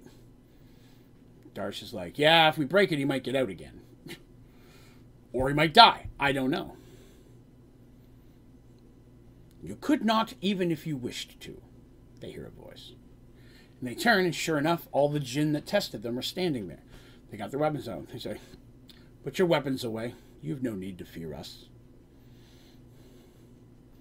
They, they come they walk they come closer and they're not being they're everybody's still being careless. He goes he goes It was not the Sultan who enslaved all of us. It was the Sultan himself who was enslaved. The great jinn inside of the amulet showed him how to capture and enslave the rest of us. We've all been trapped in his servitude for generations, for centuries. And then when the body was laying in here, we were laying in here as well. The ring still upon this beast's corpse. But still enslaved by the amulet. The amulet and the rings are not things you could damage if you wish to. The magic is too strong. but you've defeated him, and he's locked inside the amulet, at least for a period of time. And that's something we can deal with. Because now that he's locked in there, his hold over us is no more. They see the jinns go over to the body and they start taking the rings off. They look at it, and each time they pull one off, they look at it like a little irritated, like this is I, this some bitch. I've been trapped in this, or stuck, or linked to this thing because of that. They take the rings off, and then they take the one reach down and takes the amulet and pulls it off. And as they do, the the neck snaps and the sultan's skull goes rolling off the back. Oh, no problems, no problem, Michael. I understand. No worries. We'll catch you later. Appreciate you coming by. Pulls it. Sultan's head rolls off the skull. And Draven goes, or Dandy goes, that's nasty. He said no words. She goes, that's nasty. I'm like, yeah, it was. The jinn's holding the amulet, takes it and puts it in his hand. And then as he puts it in his hand, it's like it's like it's disappearing. Like it's going into his hand and disappearing. And the other ones take the rings in, the, in their hands and they see the rings, rings sinking into their hands and disappearing as well. And they go, we will make sure that these do not trouble anyone again. We have ways of making sure these links are broken. And as for him, well, he has some higher powers he's going to have to speak to after this little debacle. The that jinn turns and waves his hand, and a doorway opens, just like the others. He goes, That portal will leave you out of the cavern. We thank you for your assistance in this matter and apologize for what we were forced to do before this. We do wish you well on your quest. And they start, turn and they start to leave. And as the other ones are, they're, they're kind of walking towards walls. And as they do, they're like fading, like they're just disappearing. That last one stops and he goes, The lance you seek, you'll find it in the northern corner, over there. Touch not any of the coins or any of the other treasures. Each coin in there is cursed, and they cannot leave this chamber. The other things are fine. The coins need all stay where they are. And then he just turns and leaves. They go looking to the where and sure enough, there's a very long lance up on two hooks, kind of on the wall. There's a lot of weapons and armor and stuff. And they're like, a lot of this stuff looks kind of powerful. And I know he said that the coins are cursed, everything else is okay. But after talking about it, they're like, you know, I don't feel comfortable taking anything other than this lance. I don't even want to take this lance. But this is why we came. We've got to take it. They decide not to take any of the treasure. Now, this treasure in this room is probably more than all of them currently have put together. Horrendous amount of money. And they don't know whether or not leaving is just going to leave the doors open or if the thing's still going to stay magically trapped. All they know is we have the lance, we have to get out of here. As for the Black Sand folks, at least the things that were they were afraid of are no longer a threat, they believe. So they said that's better than nothing, I guess. With the lance in their hand and their quest done, Darsh takes out the hourglass, screws off the top, and starts sprinkling the sand on the ground. And as it sand hits the ground, it starts to spin in a circle and get larger and larger, and then sure enough, another one of those portals open, and they're able to step through. Uh, stop by, drop a like. Hey, appreciate it, Terry. Thank you, sir, and have yourself a good day. If you're working, I hope work is acceptable and not horrible for you today. Work is never good. Okay, let me take that back. I love this work. This work is kick ass. Regular jobs, not so much. I did not. I don't like looking. I'm not looking forward to having to do mine tomorrow. But I know everybody feels the same way. They walk through the portal. And Mercy and her friends come out of theirs. The next group, which technically is group number one, even though we played group number two first. Group number two, the one we just did, actually was the longest of all three of them. The other ones didn't take quite as long. I didn't plan it that way on purpose, but it worked that way. Group one steps out of their portal. Mercy, Artemis, Lars, Nathaniel, and Michael. So if you don't remember Mercy and Artemis, I'm sure you know who they are. Lars is one of Mercy's knights. Mercy's always happy to have one of her knights with her. Um, and Lars is the animal guy, if I remember correctly. He's the guy that usually has like hounds and stuff, and then his brother Wade is the archer type guy. But Lars is more of an animal dude. But he's a ranger as well. He's almost a ranger. He's basically a ranger and one of her warriors. Both him and his brother are rangers. They were before they came into her service. Nathalion is the elven prince who's pretty deadly with a bow. Um, and also pretty intelligent, and, and he's a lot. He's older than the rest of them. He's probably twice Artemis's age, so you know he's still real young. Elves, and the last one is Michael. Well, of course, we all know Michael.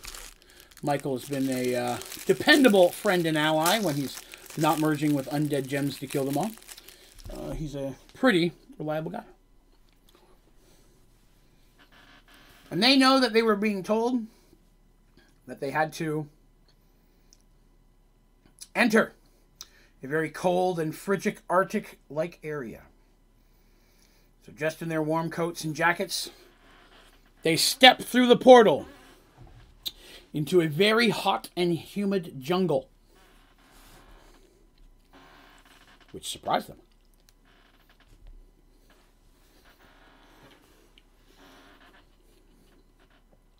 Portal closes behind them. We're standing here in the jungle. Man, it's hot. And it's so humid, I feel like I'm walking through a mist of water. Start taking off their coats and such, bundling them up. They're all bound up, ready for something to be cold. They're like, this is not what we expected. They knew that when they got here, they were going to have to head um, north.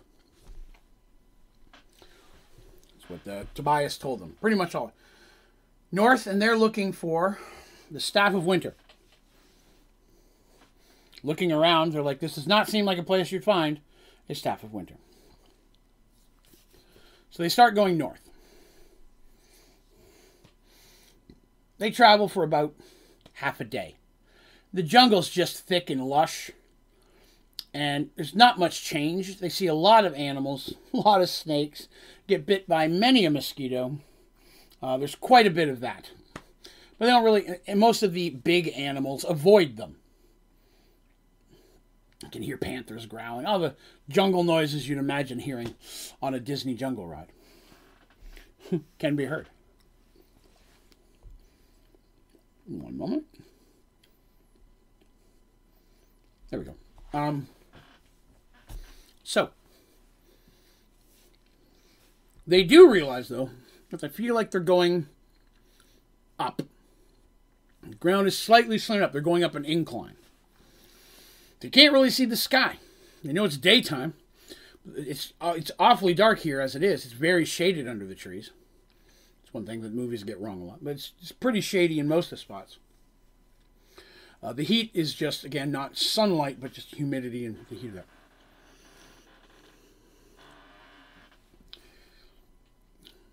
They travel on. After, like I said, they travel about half a day. they've come to the top. Top of what, you might ask? Let's talk about that. They come to a ridge. Top of a ridge. And it's probably 20, 30 feet. And from here, they're kind of looking around, and they're a little bit higher than some of the trees at this point. And they're looking out, and they can see this jungle stretches quite a distance to the south, east, and west. And to the north as well, but far off in the north, in the distance, just barely visible to Nathalion and Artemis, the silhouette of a large mountain. Their thoughts are well, mountains sometimes have ice on top. We're told to go north. That's the direction I guess we're going to head.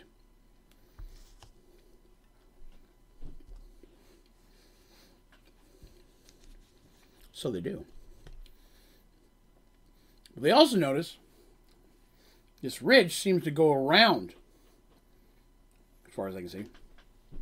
They can either try to go all the way around it, and then go down into what looks like a valley and come back up side of it. And that's a good sized valley, but they can see the other side of it barely. They're like, well, we know time is of the essence. Going around the ridge looks like it would actually be easier, but would add quite a bit of time. Let's go straight through. So they, again, continue down. They travel down a ways. Now, this is what looks like not as long of a distance, is much longer than they thought. And after a couple more hours, they're exhausted. They're carrying a lot of stuff on them because they expected it to be cold. They decide to make camp relatively early and get an early start. None of them get a good sleep. Mosquito, they did not bring mosquito nets or none of that stuff. Most of them are afraid to sleep on the ground because of snakes. So, of the five of them, only three of them sleep at a time. One of them is on guard duty, and one of them is on guard duty of them.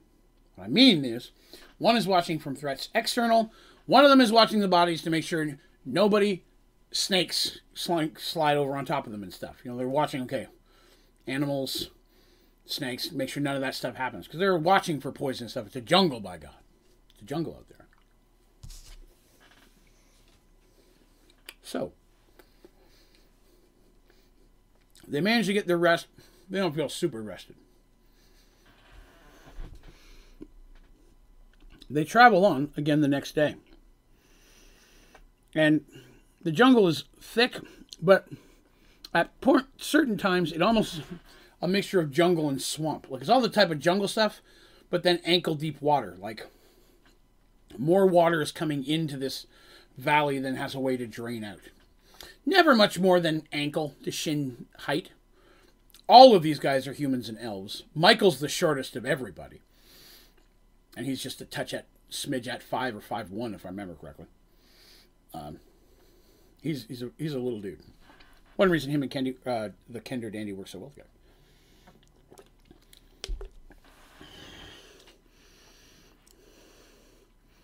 So they they're mucking through this muck now. They're worried about snakes and stuff underwater. They were really waiting for me to attack them with a snake.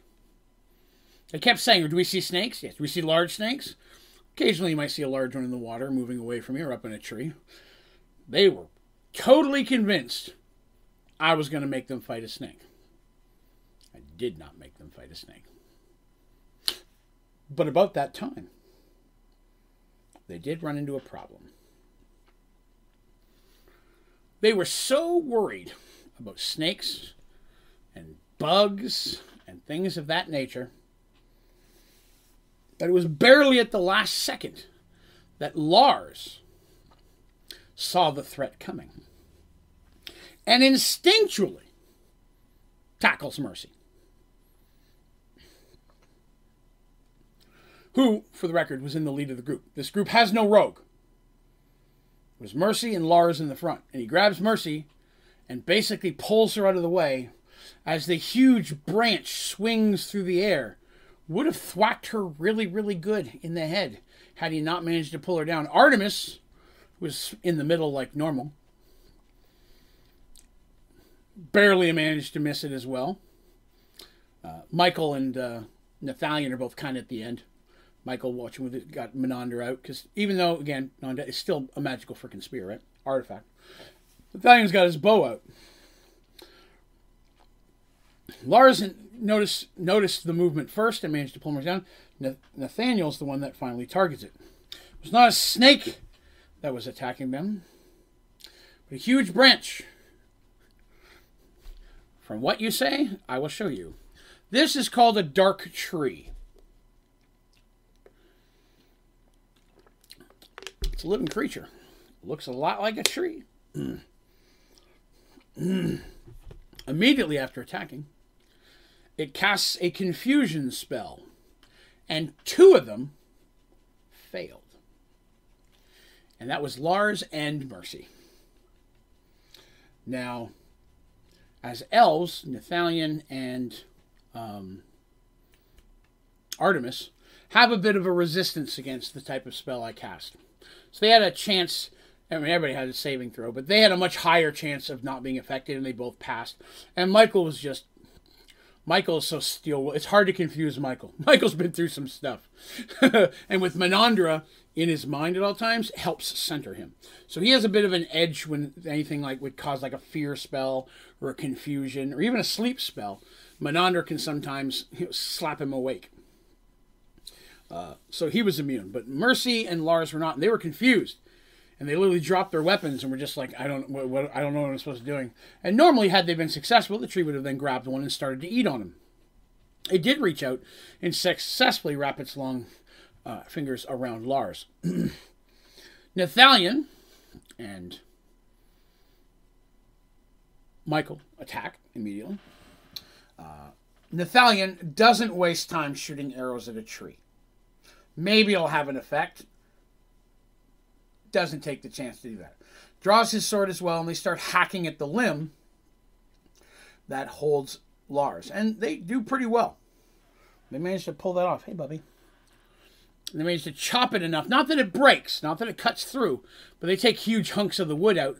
The tree makes a large growl noise and kind of just flings Lars away to get his hand to get its hand up. Because they're very thin arms. And that's one thing you may tell from the picture there. Very thin arms. So they're not super strong. So holding him in the hands, it would go relatively slow trying to pull it. Let him go, lets it move a lot quicker. Because again, its its thing is it throws cast confusion spell on you when you don't know what's going on. It just slowly picks you up and eats you. Once you're in the mouth, you're pretty much done. Um, Artemis at this point uh, cast a spell of some kind which helped Mercy. I think she had a spell that would help against confusion, uh, but she'd only target one person at a time. So she managed to clear out Mercy, which is the better choice because of everybody there, Mercy can do the most damage. And realizing what's going on, she doesn't even will her Morning Star to her hand. She immediately draws her sword because she carries a sword as well. This is a situation where the Morning Star is not going to be as useful. Even though it's a strong weapon, a blade is going to work better against the wood in this situation. So she helps Lars up, who's still slightly confused, but it's coming out of it at this point. And they attack this tree. The tree itself, not a horrendous damage dealing tree, but it takes a lot of damage. It's a tree. Um, and they don't really have a wizard with them, so nobody's casting Fireball at this thing. Which, well, in essence, yes, Fireball would probably be good to defeat a tree. Casting a Fireball in an incredibly thick, lush jungle, maybe not as much. Now, maybe the humidity and the wetness would keep it from burning, or maybe they'd be in the middle of a giant jungle fire. But they didn't have anybody to do that, so they were okay. But they did manage to defeat the tree eventually. They chop it up so much and such that it cut its limbs off and then it's just about chopping it down. And that's really what it ended up coming down to. At one point, Lars has a pretty big hatchet that he, he keeps with him. He just starts hacking away at the tree. The thing's screaming and they're just like fighting it while he's just trying to chop the tree down with this big hatchet. Uh, but they manage to do so again. And at, after it does enough damage, it dies. It basically just becomes a regular tree. Like you didn't have to chop it all the way down, but it, it, when it dies, it just the life force goes away and it becomes a tree. At this point, a pretty chopped up tree, but a tree nonetheless. Now they've ga- managed to gather their things, get their stuff up. At this point, Lars has to go and find his sword. Uh, he is able to find it because they know where he dropped it, but they have to be careful in these situations. He'd been using the hatchet the whole time. But they uh, they didn't find any other loot or treasure around the tree because you know the tree does catch anything. They probably eat it. There's probably not a lot of people walking around here.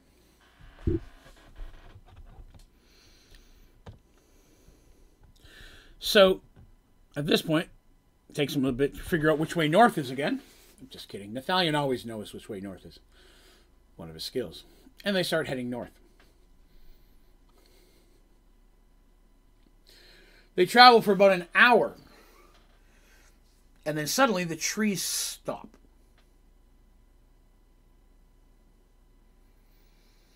They're relatively close to the center of what was this crater, but what they couldn't see from up top is the giant, well, not giant, but very large open area in the middle. The trees are so tall around it, it's hard to see. But again, a huge section of land, uh, half a football field, we'll say. For those uh, in, in America, for people, uh, that would be, you, that would for you guys, that'd be a soccer field. It, same thing, same, same size. Um, but when they arrive here, vegetation stops. It's an approximate circle. Way off in the distance, they can see what looks like more trees. But in this area, all they see is bones. Animals, all sorts of sizes. Just a big bone graveyard. They see no living forms of nature in this area. The land looks barren, almost volcanic. And it does have a smoky, sulfury smell about it. And it's filled with bones and kind of bones. By that I mean bodies and things that aren't completely uh, uh, melted yet. I guess? What's not, it's not melted. Um, decayed. That's the word I'm looking for. It hasn't completely disappeared. Although everything they see appears to be animals. I mean, they're not seeing people or humans or dwarves or minotaurs or anything. It just all appears to be animals of all the. And some of the bones look really, really old, like mammoths and such, right? So it looks very, very odd. Decomposed. Thank you, Ashley. That's the word. What I used was wrong. that is the correct word. Decomposed. Thank you very much. Now, they could travel around, but again, it will add a lot of time, and they know they're in a hurry. So they decide to go across the bones. I literally thought they wouldn't, but they did. And as they're going, they can tell that in the center, very center of it, there appears to be um, a rocky outcropping that sticks up. You know what I mean? Uh, so imagine a the center of a big circle, right? This thing's almost like a big crater, is what they're in. And most of it's trees. In the middle, it's a big area where there's just bones and dirt. I mean, there dirt and bones, but there's no plants and such there. And it's drier here. It came, it rose up a little bit in the middle, so the water areas, it's dry in this area. And hot and stinky. But in the middle of it, almost imagine like a mini volcano sticking up. In looks, there's no lava in there, but it looks sticking up. This volcano is maybe two, three stories high, more round than it is tall. And there again, see nothing living here at all. So they try to get across it as quickly as they can. Again, absolutely no rogues here, and absolutely no wizards. They uh, a little short-handed on that. As they travel across, it's going to realize it's going to take about an hour at most to travel across this area.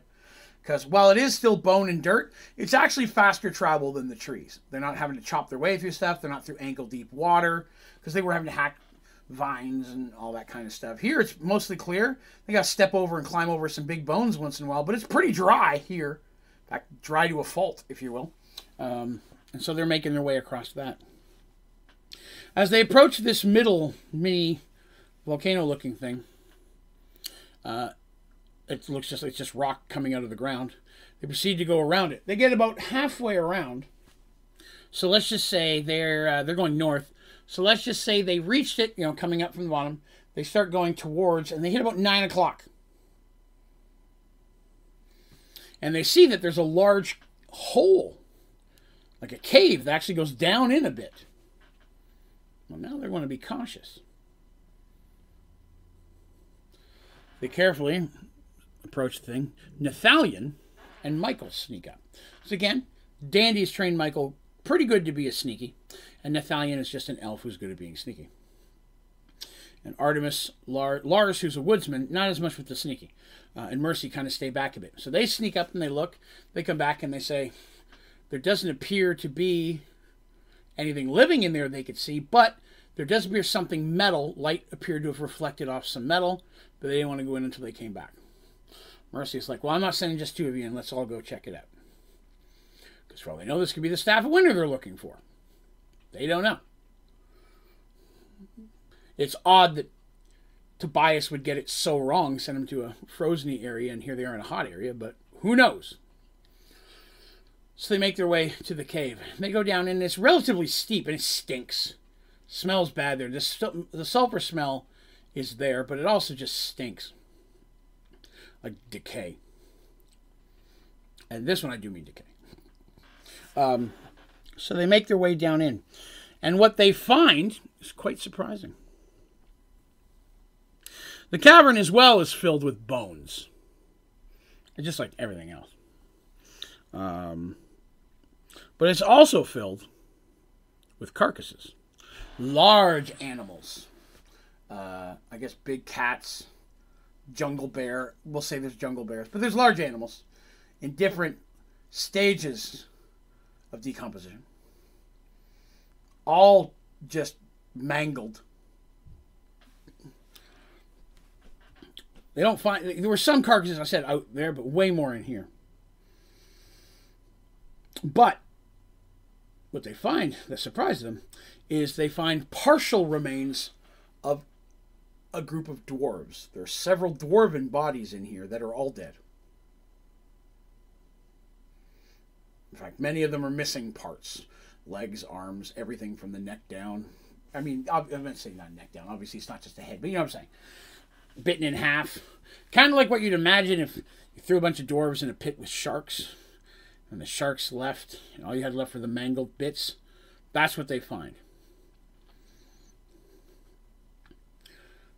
Searching to see if any of them are alive. None of them are alive. They're too far gone. But they do find a couple pieces of gear that were strapped to them. And one of them had a very nice quality warhammer. Um, it's not magical in looks, anyways. It doesn't seem that way, but it was very well crafted. Um, and they managed to take it off one of the dwarves. And like, well, we'll take that. They found a couple things on them of uh, not of jewelry, kind of like jewelry, but what seemed more like uh, I guess say decorative jewelry. You know, like a lot of people, it's not like a magical ring or a magic earring, but it's things you know of things that they wore, did a long beard and beads and such in it. They don't take any of that, but they they do see that. But they take the hammer because it was the only thing in the group that was seemed to be made of pretty sturdy material, but it did not seem magical, and they have no mage. And Artemis casts a spell on it, and it does not appear to be magical. So they take the warhammer with them and they decide they're going to go ahead and keep on because that was what the light was reflecting off was the warhammer. And then I had something I got to read to them. As you exit the large stinking cave, you begin to make your way back towards the tree line. You've barely taken three steps when you all stop. All of you heard the heavy footstep, and you could feel the earth shake beneath you. Your heads turn to the east, where you can hear the sounds of trees and limbs snapping. Again, the ground shakes as something massive moves through the trees towards you. My friends, came Michael's voice from behind you. We have a problem. His voice had an echoey sound to it, and turning towards him, you can see his hair has gone white, and purple like smoke comes from his eyes. they're all like, yeah, they start drawing their weapons. It's at that point that the slightly rotten, partially decomposed, and incredibly stinky Tyrannosaurus rex bursts out of the tree line. Didn't give him a snake, though. Didn't give him a snake.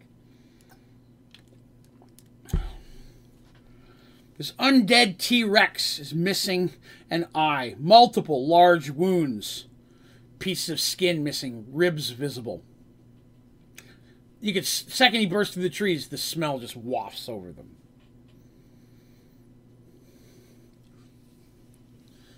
It looks around with its one good eye and sees them. And it's opened its mouth, and where you would normally expect to hear a growl, nothing happens.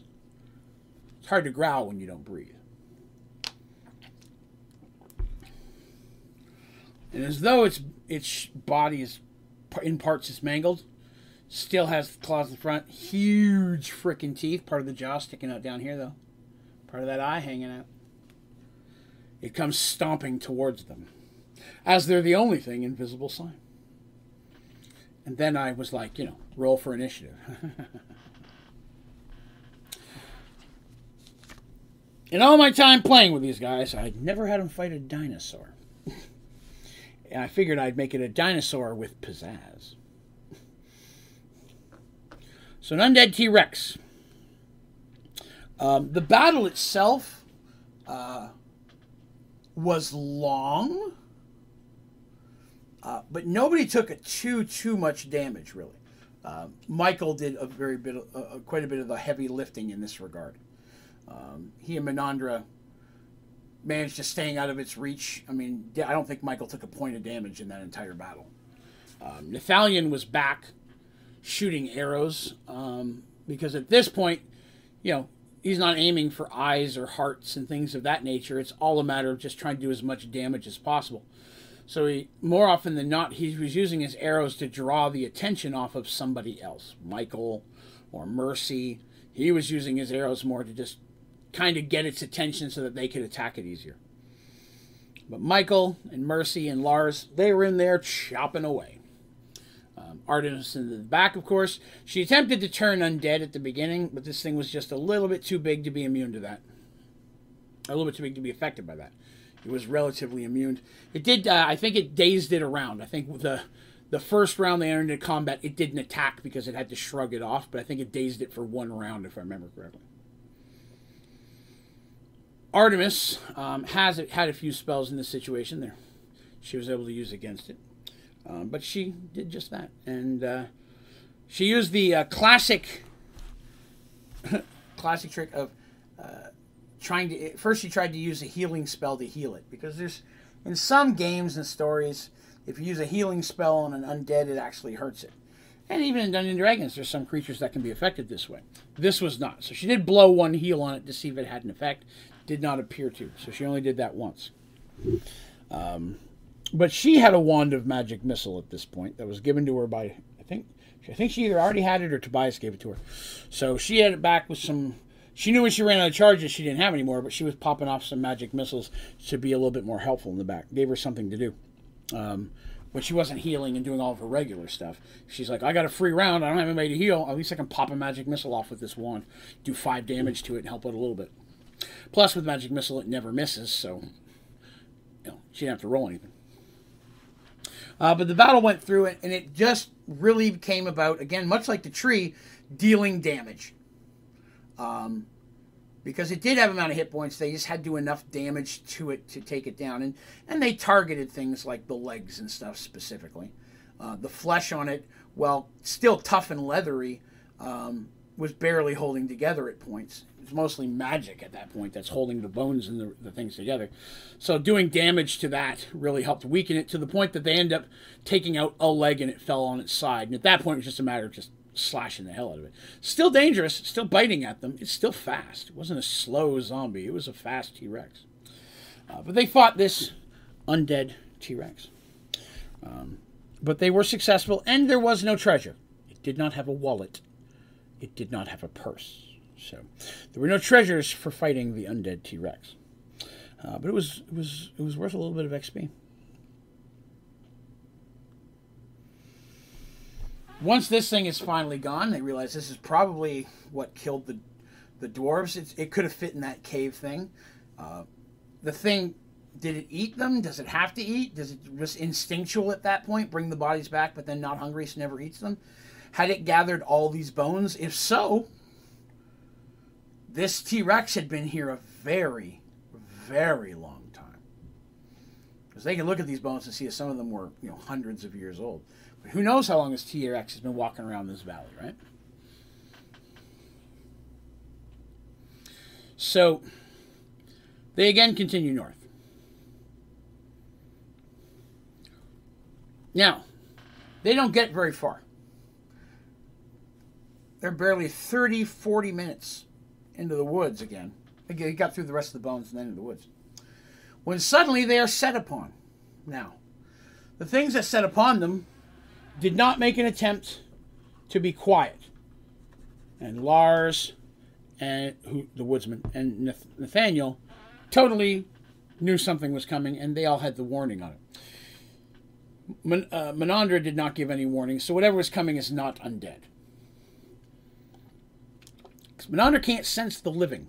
It's not how, again, she can sense undead, but if you're alive, unless Michael sees you, because then they can, at points, they're kind of linked. If Michael sees you, she sees you, kind of thing. You know what I mean? But undead, she can sense in a range. Like there three over there, there's two over there, there's one over there. That one's a zombie, that's a vampire, there's two skeletons. I mean, that she can do. And then she's constantly, that's on. He doesn't have to activate that. It's constantly on. But in this situation, none of them were undead. What appeared were a group of six Saurials. What is a Saurial? you might ask. Let me tell you, I don't have a picture of that. I apologize. Didn't have time to find that one. But imagine, you know how like a minotaur is like a human style body but really big but with a kind of like a bull head? And a gnoll is like a human style body with like a hyena head. And a giff we talked about way back when they were in space, hippo head. Imagine a humanoid sized thing that's actually a bit on the smaller side, closer to five to five and a half feet, uh, that are dinosaurs, dino people. Right? So some of them could be raptor people, T Rex people. I mean, different, they're all the same. Dino people. Although everyone that they see would technically be an herbivore dinosaur. Now, you and I know that. The players would know that. The characters would not. I don't know if any of them had ever seen a dinosaur before T Rex. You know, not something most elves even have to worry about. Um, so there's that. But the ones that appeared, at least the leader, and the ones that appeared, they arrive and they start talking, and of course they don't understand what they're saying. And very quickly, like they're not, they don't have weapons out. They're not threatening and they're kind of just talking. And there's one particularly that's kind of talking, and he looks. Uh, I wouldn't say raptor like, but you know, he's kind of like that kind of style body. He's not being mean or vicious with big old hooks. He's a regular dude, and he they have weapons. You can see they have weapons on, but they don't draw them. And he's he's talking, he's chittering away relatively quickly. And they're like, I, I don't understand what you're saying. I don't I don't understand. And he stops and he slowly points at Artemis. It's like, what? He's like, no. And he points at her holy symbol. And she she puts her hand on. He's like, and you're like, oh, you respect the fact that I'm a cleric of healing. That's a good sign. Mercy and friends are like, okay, all right. They seem legitimately cool with the fact that I'm a cleric of healing. she goes, I'm going to try something. And uh, she let me see. Where was it?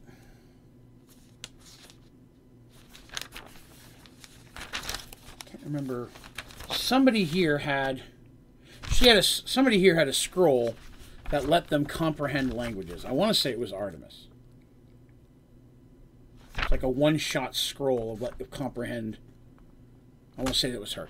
So she uses this scroll and she's able to understand what they say, which is funny because there's other times when it would be handy for Darsh and them to have that at the at the at the city, but it was Artemis's scroll.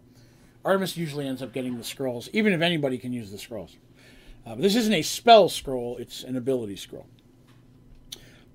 If you don't, if you need me to explain the difference, let me know in chat, and I will cover that either now or in a later village or a later uh, video. It's an ability, so she she casts that, and she's able to speak with them. Um, they are very excited to see Mercy and friends. More importantly, because the terror that walks has been destroyed by them. A beast that has hunted them for generations.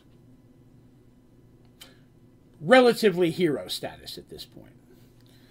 These things, like I said, are on the small side. He's the biggest one, and he's like probably right at five feet. So what Michael said. Well, they sometimes they're shaped after big uh, dinosaurs. They're still smaller in stature by far. The biggest ones are usually, if I remember correctly, the uh, Triceratops ones. They're a little bit taller, and they are the uh, what is it? They're the uh, usually like the spellcasters in the group, if I remember correctly. They're the more magical in nature, but they're intelligent. They're not like animals, right? They're intelligent people, and they definitely probably worship and such dinosaurs, but not undead ones that eat their families for generations. Um, so basically, he says, "Come with us. Come to village. Come with us." And they're like, okay, well, we don't know where we're going. They ask about Staff of Winter. They're like, we don't know what you're talking about. And he's like, okay. So they, they follow them and uh, they head that direction. They get to the village. The village is high up in trees, uh, higher than even the T Rex could, you know, really get to. it's kind of the point, right? Um, and there's rope ladders are let down, and they're able to climb up and get up in there. And they get up top, and it seems that, you know, everyone's pretty excited. There's cheering and such going on. They're like, "Oh, we did a good thing." Like literally, this thing's been generations, I would say. There's a great. Uh, there's going to be a great uh, celebration and such. They are invited to stay for the evening. They will be safer sleeping up there. They will help them with any supplies and stuff they need the next day, and help in any way they can. These are considered local heroes. Um, the spell only has a certain period of time, and Artemis tells that. After a while, I'm not going to be able to talk to you guys again, so I'd like to ask some questions. Sure. Looking for a Staff of Winter. Any idea what that is? They said, no. Okay, cool. Um, they describe it. Magical staff. Like, never heard anything about it. They're like, okay, cool. Um, we're looking. How about really, really cold ice and snow? And like that, we know. Yes. To the north, there's a mountain range, and it's very cold up in that direction. Uh, most of us don't. That's why we don't leave. Uh, the, that's why they're kind of staying in here where there's a big giant T Rex, is uh, being uh, cold blooded. They don't do well in the cold. Hot blooded. They don't do well in the cold. And so they can't travel far in that direction at all. Um, but they say they can take you to the edge of it. We can get you, but we can only go so far uh, because we're afraid of what lives up that direction. And they're like, ooh, is it more T Rexes? They're like, no, no. No, there's a relatively new village after the merge happened. They don't know what a merge is, but they say after the world shook four years ago, kind of thing. The merge happened. Uh, a group of little men and women came out of the cold mountains and began to build a small village on the edge of the cold area. And, uh, you know, we've never seen anything like them. She point, points at Michael. And he's a little man. These are little stocky men. They're little know, thick guys. And, uh, you know, what few times we've attempted, I don't know, they maybe think that we're you know, scary. They're technically bigger than the dwarves. But there's been some misunderstandings, and so we just kind of stay away from them. They stay away from us. We don't understand what they say. They don't understand what we say. We just kind of stay away from each other. And they're like, okay, well, we found some half-eaten dwarves and a hammer. And they're like, oh, well, they would have had to have come from there. It's the only, the only people we've ever seen like that. For Jen, for hundreds of years, it was just us living here. There's a couple other small Saurial villages in this jungle area. But it's just us living here. None of us get to, there's no huge numbers here because there's a T-Rex munching on us occasionally. Um, so there's that. So like, can you take us as far as you can to them then? They live on the edge of the cold stuff. Maybe they know what we're looking for. And they're like, yeah, we can do that. So they stay there that night. They're treated as heroes. There's a music and dancing and all that kind of stuff. But more importantly, there's food. Uh, all fruits, by the way. Absolutely no meat, uh, which is where the whole herbivore thing comes in. Um, but that happens, and they end up spending the evening there with the Saurials, who are legitimately cool people. Don't do anything bad to them. Saurials, like anybody, can have uh, alignments across the board. These ones were fine. So the next day, uh, they are escorted uh, several more hours to get to the northern rim of this big uh, crater. It's not a volcanic crater. It looks more like an asteroid crater. It, I'm not saying it was, I'm just giving that as an example. I'm not saying it was an asteroid, but you know what I'm saying? Very, very rounded, smooth kind of thing. Uh, but there's no lava shooting out of it or anything like that. Um, so they travel there, they get to the edge. They take them a little bit further down the other side, but even though they're still walking in the jungle, occasionally a chill wind will hit them. And they're like, just a chill wind. The jungle's still growing just as lush, and then it'll be hot and humid again. They get a certain distance, they're like, okay, you've got to go about an hour that way, and then the weather just turns cold. Super cold. Didn't used to be that way. Didn't used to be mountains there. Used to be just the whole world that we know of was just jungles of our type of people and such. but now we're trapped. Ice on one side, and undead T Rex on the other side. Not a lot of options for us to go anywhere, but now we have options because you killed that thing. Thanks for that, by the way. So they thank them for their help. Each other helps both of them. And our heroes then continue to head north. Sure enough, they only have to travel a short distance. Um, and they come out into, um, they get to a, clearly what is the edge of the jungle. I say that because the jungle literally stops. Merge World kicking in again. And literally, they're stopping in the jungle, hot and humid, and in front of them on the ground is snow. One foot ahead of them, they can see a snow. And the snow is blowing around, and it's windy, but they're not really getting hit with it. You know, once in a while, a little tiny bit of frigid will get through. But they just see snow and such directly in front of them. And it's one of those things that doesn't matter how long that they've been in Merge World, these are the situations that still sometimes got to them. You know what I mean?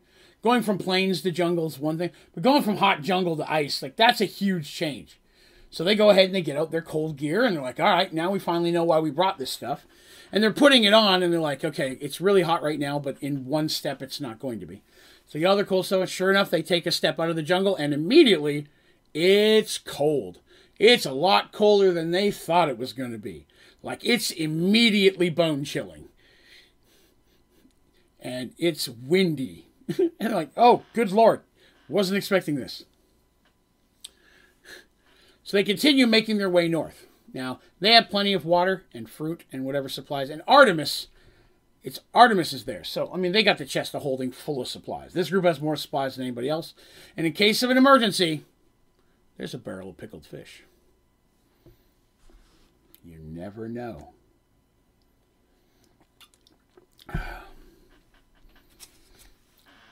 Travel for a while until, sure enough, in the distance, they can see, even though it's daytime, they can still see the lights and the smoke rising from the chimneys.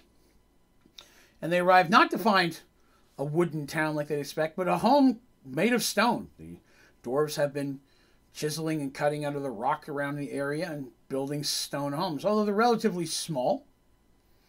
Um, and the village doesn't constitute more than maybe 12 to 15 buildings. All of them appear to be like homes.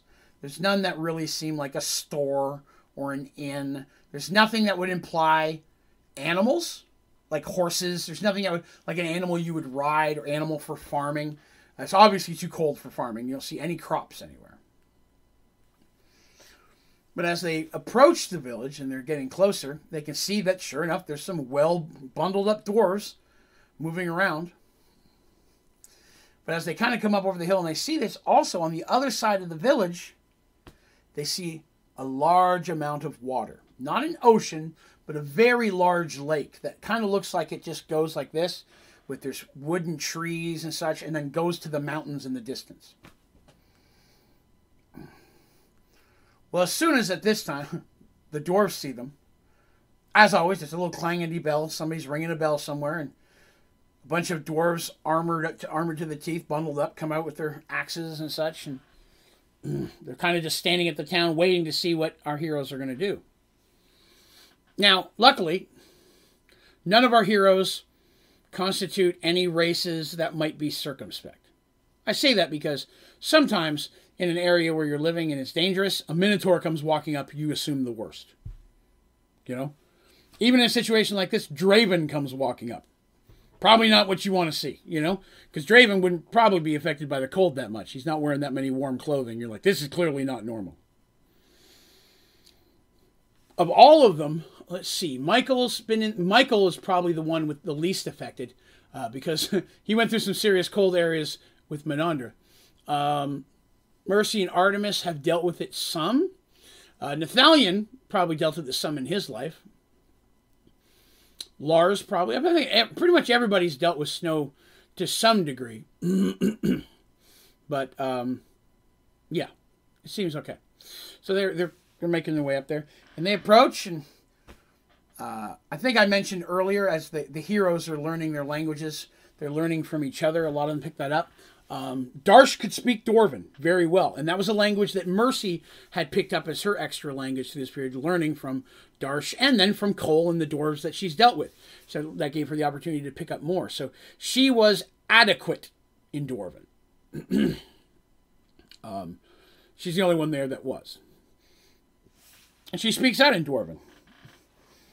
You know, and even over her bundles up, which she's wearing that really nice white fur cloak. Remember that was a gift. There was one for her and Seraph way back, way, way back. They were returning from opening up a temple from the very religious town, and they were given that one for him, one for the baby. On the way home, that's when they were attacked by Shastra, and the whole Michael adventure got started.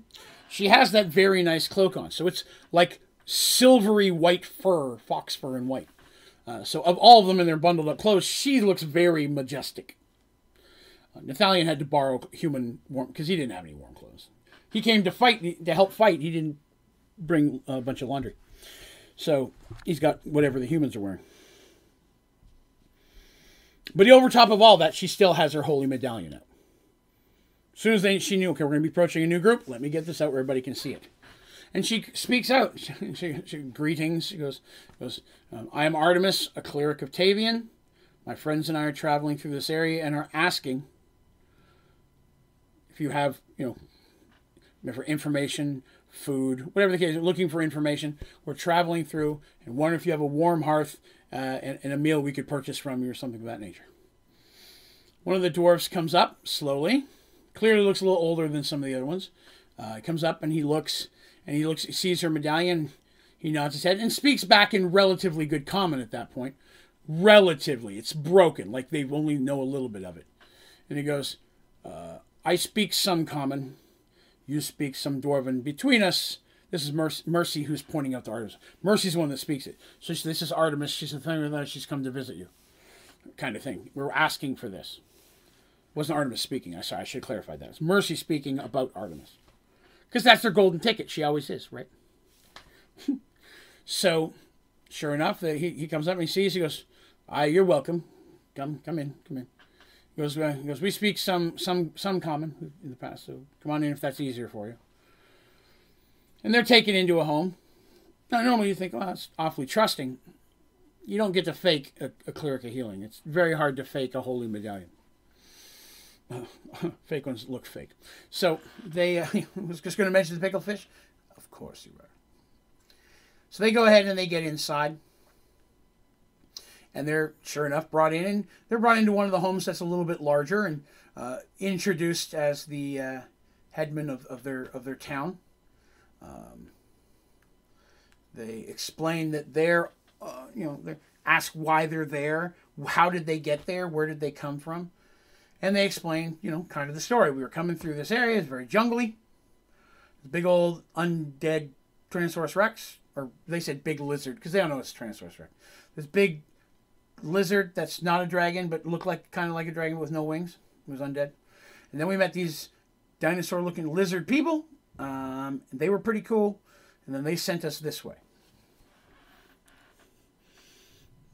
he's like, ah, he goes, I, I know the people speak. They keep to themselves, we keep to ourselves. They're of the warm, we're more used to the cold. They're too hot in the jungle. We're not interested in going in there, other than for some supplies. We do find some, you know, meat. They can go in there and hunt an animal, a boar or two now, you know, wild boar, whatever.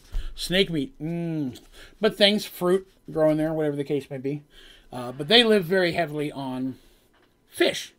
That they fish. So the waters are greatly teeming with fish and also uh, with a large, a different plant life that can be harvested and used as edible food as well. Um, that their type of people have lived on for a very, very long time. They point out, they mentioned, you know, after hearing the story, we're from a kingdom really far away. She's a high cleric of this. I'm the queen of my land. That's our friend who hunts undead things. This guy works for me. His name is Lars. This is Nathalion. He's the prince of an elven. They're like, Jesus Christ, it's a whole group of royalty walking around here. Like, calm down. Like, should you guys be out without bodyguards? Like, let's be honest. They look at Michael and Lars like, you guys are not enough bodyguards for three a queen, a prince, and a high cleric. Like that's a high group of royalty in your group of five. I it weird looks like that. But they explain that the dwarves explain that they were part of a much larger dwarven kingdom. But years ago, the merge happened. And when it did, they awoken to find that the mountains that they knew were no longer there. Their mountain, they were living in their mountains. Most of the mountains were not. They lived in a small village outside of what was the major dwarven kingdom. The dwarven kingdom was gone, and its place was a mountain they'd never seen before, and a mountain range that went on much longer. Without the support of what the you know, because they would get goods from the main kingdom, staying up there in the mountains, there was no place for food. They had to come down here to where the water was, so they could start you know finding a place to live. So we've had to move down here where it's a little bit more hospitable. Hello, Julian. So come down, was a bit more hospitable. You know, they're looking at the cold like, really hospitable? Doors like, we're cool with it. Um, well, they would rather be living in homes underground. Down here where the food is, that's not an option. Uh, but when you do go into their stone homes, they find that you they've dug down quite a bit. Like you go in, you go stairs down. While it looks like a one level home, it's actually quite a bit bigger once you get inside. Um, the ground is frozen, of course, and very hard, so it would be uh, pretty sturdy with the digging. It's it this time that our heroes decide to broach the one subject they've been nervous about. And they say, There was a giant undead lizard thing and we had to fight it. Are you aware of it? Because um, we have some of my some of our people who've gone in for things say that they've seen something that matches that. Yes. He goes, okay, well, we found its, we killed it, we told you about that. We found its lair and we regret to inform you that we, we, we may have found some of your people or their remains. Um, there were several dead dwarves in there. Uh, I don't know if they're of your kin or not, uh, but you being right here and they being there, we had some concern. And then Mercy, uh, which they'd taken this out already because they were out of the chest all and they were prepared for it. They go, uh, all we found was was this. And they pull out that big warhammer. And then the old guy looks at it, and you know, he's like, "I this belonged to my son." Uh, they uh, several of the several of our hunters decided to go into the woods several weeks back to try to. Storm had been we had some big storms. The fishing wasn't real good for. Wanted to go into there and see if they could get some supplies, and they'd done this many times, but unfortunately did not return. Uh, seems that either they were caught by the beast or if they'd gone further south, maybe got lost in the jungle. One reason they don't normally go that far into it is they have a very hard time navigating in the jungle. Underground, a dwarf knows the direction all the time. Above ground, not so much, especially when you're surrounded by leaves and things he's never seen before. But he does thank them for bringing this back. It was his son's. He made it for his son when he became of age and such. Um, and he thanks them for that. And then, of course, they've already told their story. We're looking for this magical artifact called the Staff of Winter. Any idea what that is? And he's like, no. But in the middle of the lake, ways up closer to the mountains, there stands a tower, you know, a building that looks very old, but completely encased in ice. Um, the closer you get to it, the colder it gets. And uh, only a few times if we any of my people come close, and it, it, just gets it's too cold. We stay away from it. Um, and plus, there's a decent amount of frozen ice around it. Trying to, uh, we already have a hard enough time trying to break through the ice to get into the fishing and such. Sometimes they have to do ice fishing. Sometimes the water's melted enough that they can just do that. And they're like, "Oh, okay, well, maybe that's you know, I guess that's where we're going next. Then it's the only other thing in this entire multiple mile area the dwarves know of anything else in the area. There's uh, they've not seen any lights in there. They don't say they know if they've seen anything living in there or walking around. But that's the only other type of signs of civilization because it's clearly a, a, it's a building. Like look at this, a large tower made by living beings, but it's completely encased in ice. And he says, uh, "You brought my son's hammer back. I appreciate that. Um, with his death, we will be entering into a basically a two days of mourning for him and the other souls that were lost. Um, you're welcome. We'll, we'll find you a place to stay. The least we can do at the end of the two days, I will have someone take you to the, as close to that tower as we can get if you'd like. We have boats, we can get you there. Which, again, in itself is kind of rare dwarves on boats, but again, you have to adapt, right? Dwarves don't like boats. Dwarves don't swim well. Dwarves sink real well. You don't find a lot of dwarves on boats. And they're like, okay, well, we definitely appreciate that. Yes, okay, we'll stay here for a couple of days. Um, and it's at this point that um, when the dwarves have their mourning, it's morning, but it's not morning. You know what I mean? It's like for them, it's it's like a celebration of life. So there's big meals, people stand talk, tell stories of the lost ones, things of that, tell stories of warriors, meet them in Valhalla, all that kind of stuff. Not Valhalla, but you know what I'm saying. It's one of those things where they it's a celebration of life. They're not all partying and getting drunk like crazy, but there will be solemn meals and so on. Uh, it's at this point that uh, the our heroes really jump up to help out uh, because they go into that chest of holding and they pull out a ton of food. Um, they brought horrendous amounts of supplies. They always do when they have the chest of holding, and they bring out a bunch of food. And not only that, it's a lot of it's prepared food. You know, they got meat, they got cheeses, they got breads, things that will last a while. Because in this type of situation, the bread's usually dried or salted. Uh, the cheese, and they got probably jars of pickled stuff. Remember, the chest of holding, everything's sitting on a shelf. You can shake the mini chest of holding. Nothing falls off the shelf. It stays the same. So they can have glass bottles of probably jars of pickled onions and pickles and fruit and things like that, jams and jellies. They have quite a bit of stuff. Um, and they bring out a lot of that. A lot of this stuff is food people like this haven't seen in a long time or ever had. Um, so it's it's a feast indeed, and they're definitely appreciative of that. But sure enough, um, the two days go by, and they're like, okay, you know, after that, there's several two days of that. They're uh, they're basically some people give them. There's a small house that belonged to one of the guys who was single. They they stay there for the night, kind of thing. Um, but at the end of that, sure enough, they take them on the boat. They're like, okay, we've got a boat ready. We wish you well. We can't get that close, but we can get you to at least to where the ice seems sturdy enough to walk on. Um, but I've got to warn you, I don't know if it stays like that the whole time. And what we know of the water, it's very deep. That tower was not in that lake before. The lake is, we knew the lake. The lake is where we're from. The tower is not. I don't know how that got there. And this also sounds a little bit odd to them because while merge worlds happened, you never came across a place where one building was pulled in and put in the middle of a place where everything else was. That seems a little odd. But, like, does it look new? They're like, no, it looks old as hell, frozen in ice. You know, no lights inside. Looks like it's been sitting there for forever. We'll take you as close as we can, but you know it's dangerous. Are you sure you want to go? Like, we don't have any choice. Like, do you need us to wait and bring you back? And they're like, no, we have magical means to return home if we're successful. Uh, one way or another, we don't want to keep you out there any longer. We have to. We just appreciate the help. So they headman of the town thanks them. People say goodbye. They're taking out several of the young men. Take them on. It's a very small boat. It's not a rowboat. I mean, it's a boat with a sail. They can go out into deeper water in it, but there are rowing and such. But it's always windy here. Usually they got to row to get home because the wind is always harsh.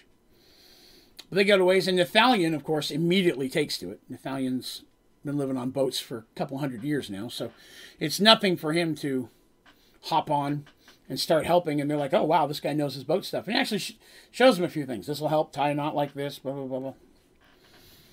They start making their way down the lake. They go down the lake for probably about an hour. The boat's not super fast, and at times they have to stop and break pieces of ice to get through. Sure enough, it's very cold, and everybody's all bundled up again. It's even colder on the water. But after a short while, they get to a part where the lake, after snaking like they did, ends up becoming a large circle. And they're like, this is the part where the water is the deepest. At least it always was. It's always been cold where we are. They're used to the cold. The cold did not come from a new world. They was cold where they were from. They just mostly lived underground. It didn't matter back then. But now they can see the tower. And sure enough, the thing appears to be much tall. Uh, it's it's got to be at least six, seven stories high. Very high. Um, but surprisingly thin. You know what I mean? Like it's still, you know, a, a small house wide, but for as tall as it is, you'd think it would actually be bigger. Uh, but it's right in the water, and it's all ice around there, and they can see it in the distance. And they get to a point where they're like, "We can't break through the ice anymore; it's just too thick." Nathalion's like, "I'm going to go first. If you guys will stay here a bit." Nathaniel hops up on the ice, goes walking around. Elves, very light-footed. We all know this about elves. He's able to go around, check it out, stomp on it a little bit. He goes, "At least here, anyways, it seems pretty good." And the the uh, the tower is a thousand yards that way thank their friends, the new, their new friends, the Dwarves. The Dwarves wish them well, and they head off. Mercy, Artemis, Nathalion, Michael, and Lars, being careful and trying not to stand too close to each other as to not break the ice, yet at the same time intelligent enough to all tie each other to each other. They were smart about that, although it ended up not being a concern. They start moving the thousand yards towards this big iced tower in the middle of this lake, where they're hoping they find the Staff of Winter. Will they find it? We'll find out next time. Because we are right at 1030, 1028 actually. And we found a good place to stop. So next episode, which is next week, we will continue their tale uh, I can assure you that we will reach the end of their tale one way or another. And then we will find out what happened to Group 3, the group that had only NPCs in it. And an unlikely group of NPCs, too. Flynn, Danica, Draven, uh, Jorn, and Debin, another one of the knights. One of the knights. So uh, we'll hear their tale as well. From who, though? That's an interesting question. I guess we'll see. So next week we will take up that. We will finish up both of these two groups, that one and then the NPC's quest. Um, and then we, I can give you just a head start jump that then we start the real, the then we start the beginnings of the end. I'm not saying we're at the end fight. We've got several weeks before we get that. But now, at that point, they have what they need. It's time to start moving towards their end goal. So we will very likely see some of that next week as well. But that's a tale in itself. I would like to thank you all for coming. I appreciate those of you who come and listen to my story, whether it's today or 10 years down the road. I appreciate it. Uh, that you spare a little bit of time to let me tell my story. I'm excited because we're about to get to uh, a grander scale adventure than I've got to do up until this point. So I'm excited. I've been pulling a lot of NPCs and people that we don't normally get to see. Um, that pattern will definitely continue. So I'm looking forward to that. But I appreciate you being here. If you had a good time, regardless of whether you're watching this today or 10 years down the road, it'd be awesome if you'd consider hitting the like button. And if you're new here, maybe your first time swinging by, it'd be great if you'd hit subscribe. Um, I try to share this tale every week on Thursdays at 8 p.m. Eastern Standard Time till about 10:30. We run two and a half to three hours, depending on where I'm at the story. Um, you can find more information about Merged Worlds, as well as links to my Discord channel, my streaming schedule, uh, links to all my tutorials and videos, as well as links to the audio version that you can find of Merge Worlds on Spotify and iTunes. Links to all of that stuff and other great resources can be found on my website, onlydraven.com.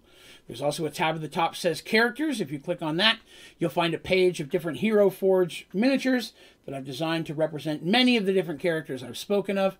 Uh, again, I'm never going to take that down. So if you are listening to this 10 years down the road and you'd like to see what some of the characters I'm describing look like, also how to spell their names. so I get a lot of confusion on that as well. All that can be found on the characters tabs of my website. So uh, definitely a great resource if you're enjoying the story. Uh, but I'm going to call that a day. Um, I will be back again tomorrow morning uh, for, we'll be back in Satisfactory. It'll be the stream tomorrow morning and then more Minecraft tomorrow night. But to all of you who come by and listen, and all of you who may listen in the future, I appreciate you uh, letting me share my story with you guys. It's my favorite thing to do. But I hope you have, all of you, a very wonderful evening, and hopefully we will see you again very, very soon. All right? You guys all have yourselves a wonderful day. I'll see you later.